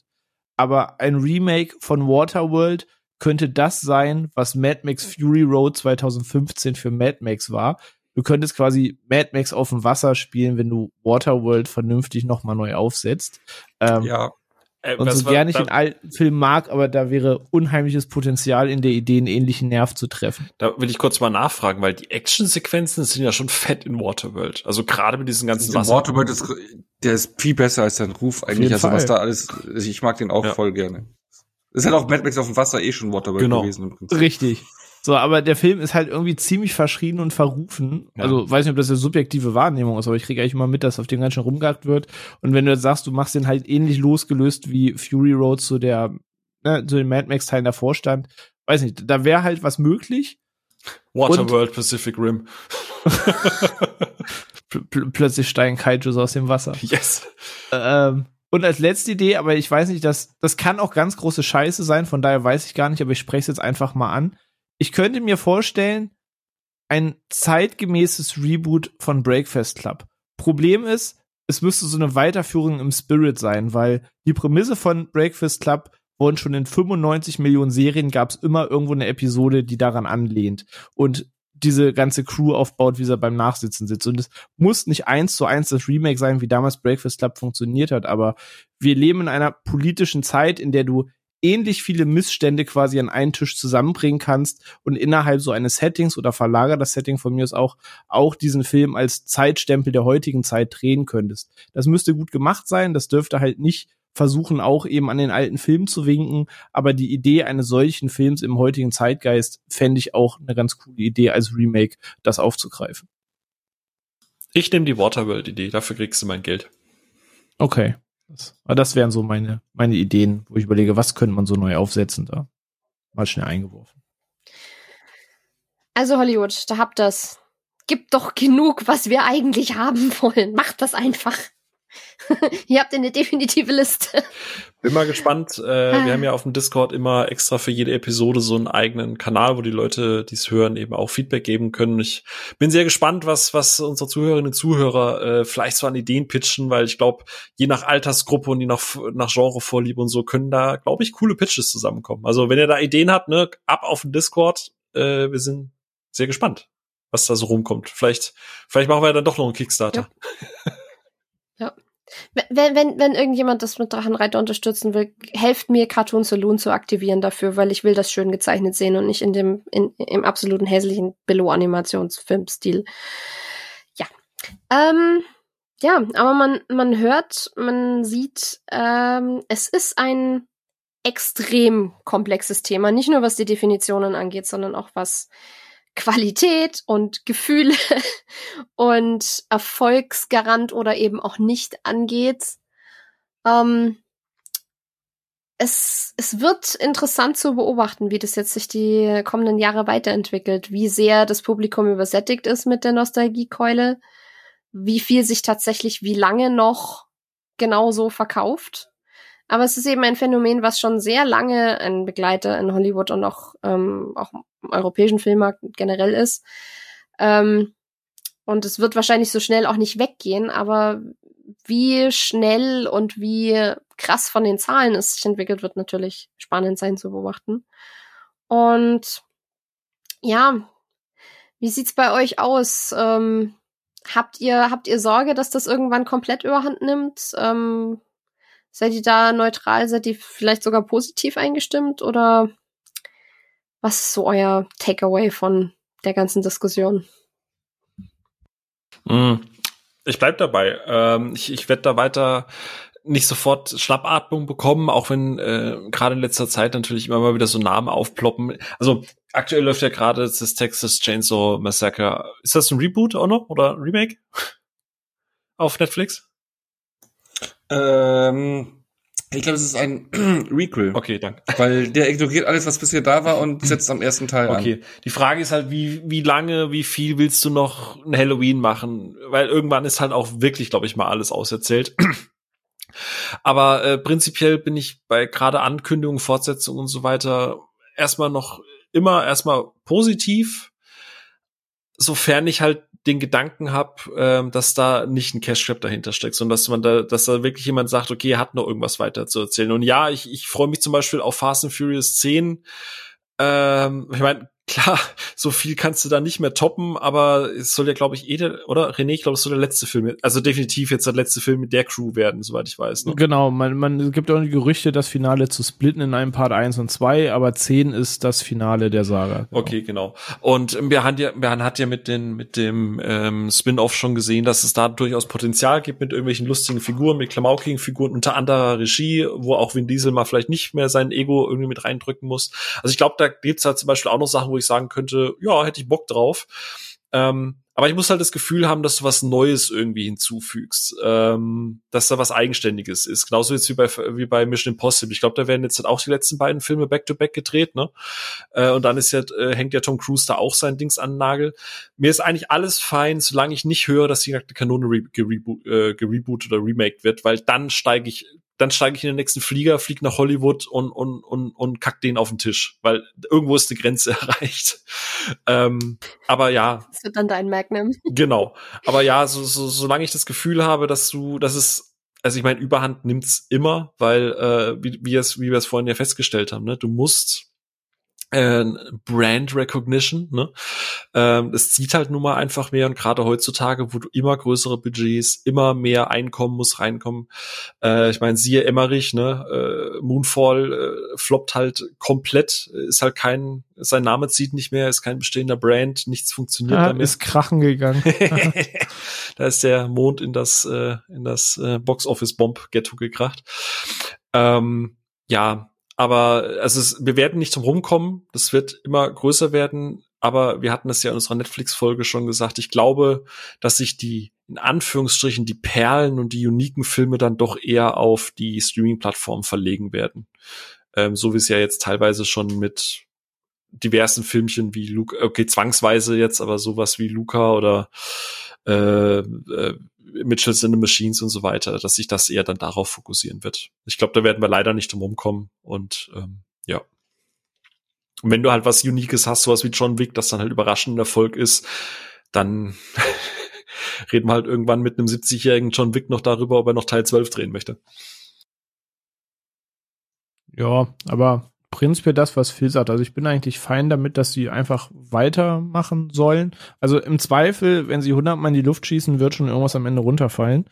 Und ich bin ja halt nicht genötigt, alles zu gucken. Und es wird sich auch nie was dran ändern, dass ich bei ganz vielen Fortführungs- und Neuauflagen-Ideen mir denke, ach du heilige Scheiße, aber es wird sich auch genauso wenig was dran ändern, dass immer die Verfilmung bei ist, wo ich sage, oh cool, uns dem Ganzen was Neues gibt, es entweder eine Neuauflage ist, die dem Ganzen frischen Wind gibt und einem neuen Publikum zugänglich macht oder doch die eine Fortsetzung den Nerv trifft, wo ich mir denke, wie jetzt bei Ghostbusters, auf dem Papier war das jetzt auch yet another Versuch, nochmal an irgendwas zu rütteln und in dem Fall hat es halt funktioniert.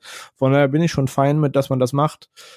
Ich bin halt bei Phil, es muss halt nicht alles komplett auf, wir müssen jetzt mit jedem Franchise erzwingen, damit es irgendwas hängen bleibt. Also wenn es so lieblos ist, dass man es auf Teufel komm raus in die Luft schießt, dann kann man es halt wirklich lassen. Aber im Zweifel, wenn wirklich da noch eine Crew ist, die Bock hat, eine Idee, die sich festigt, ein paar Darsteller, die sagen, lass das nochmal machen, bin ich da cool mit, wenn da was rauskommt und freue mich da auf alles. Und wenn am Ende sowas rauskommt wie das neue John Wick, was irgendwann auch der eine neue Film war, wo man sagt, oh, neuer Actionfilm und jetzt ist es dann auch schon wieder ein Franchise, es wird ja irgendwann das nächste John Wick geben, wo alle sagen, oh cool. Von daher bin ich da halt erstmal fein mit. Also. Eben, da gehe ich auch mit. Also es gibt ja auch immer wieder neuen Stuff und dadurch gibt's auch wieder immer mehr Möglichkeiten von Remakes und Fortsetzungen. Und solange aber immer noch sehr viele einzelne Perlen rauskommen, also ich habe ja nachgeschaut, meine Top 10 vom letzten Jahr waren 2 Filme, Remakes oder Sequels.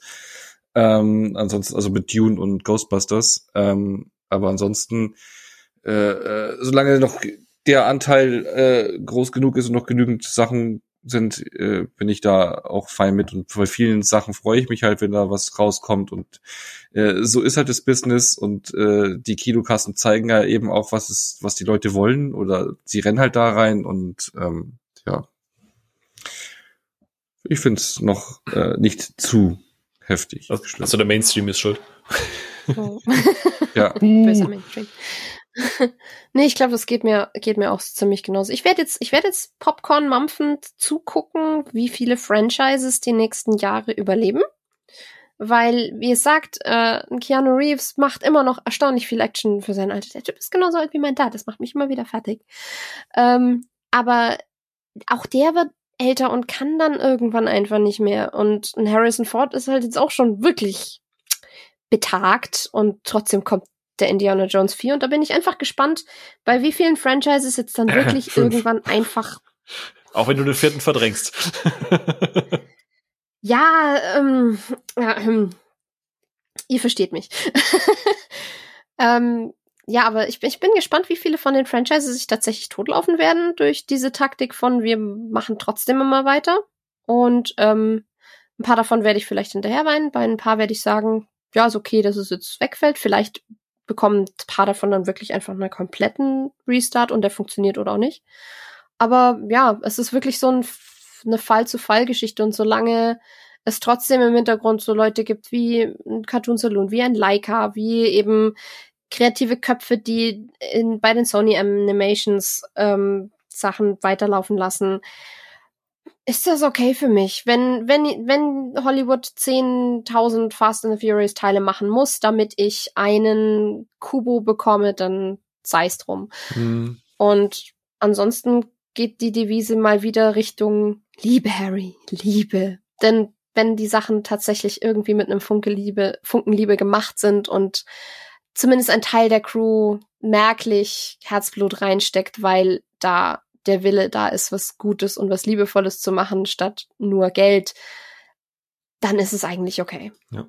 Aber ich glaube, da sind wir uns dann doch alle relativ einig. Wir können uns noch zurückhalten mit Hass, solange genug Vielfalt bestehen bleibt. Und im Moment sieht es nicht danach aus. Und im Moment haben wir auch gerade mit den Streamingdiensten noch immer wieder neue Chancen für zwar auch mehr Quells und Rees, aber eben auch für mehr Originales und noch nicht Dagewesenes. Und ja, Lasst uns gerne wissen, was ihr euch an Pitches wünscht, was ihr definitiv nie euch geben werdet an angekündigten Remakes und was weiß ich was. Und ja, ich glaube, das ist auch eine ganz gute Überleitung zu, worauf ihr euch dann nächste Woche freuen könnt, was eigentlich, ja, schwer zu übersehen ist, aber eben auch wieder ein Reboot und ein Neustart für ein durchaus vielleicht bekanntes Franchise, was man kennen könnte, wo wir auch vielleicht ab und zu mal drüber reden. Der hier. Der Lederlappen. Nächste Woche geht es um The Batman. Und bis dahin wünschen wir euch viel Spaß mit Träumereien zu euren Wunsch-Quills und Rees und was weiß ich was. Und bedanke mich in die Runde für die vielen Ideen und geteiltes Leid und geteilte Liebe. Und man hört sich das nächste Mal. Macht's gut. Tschüss.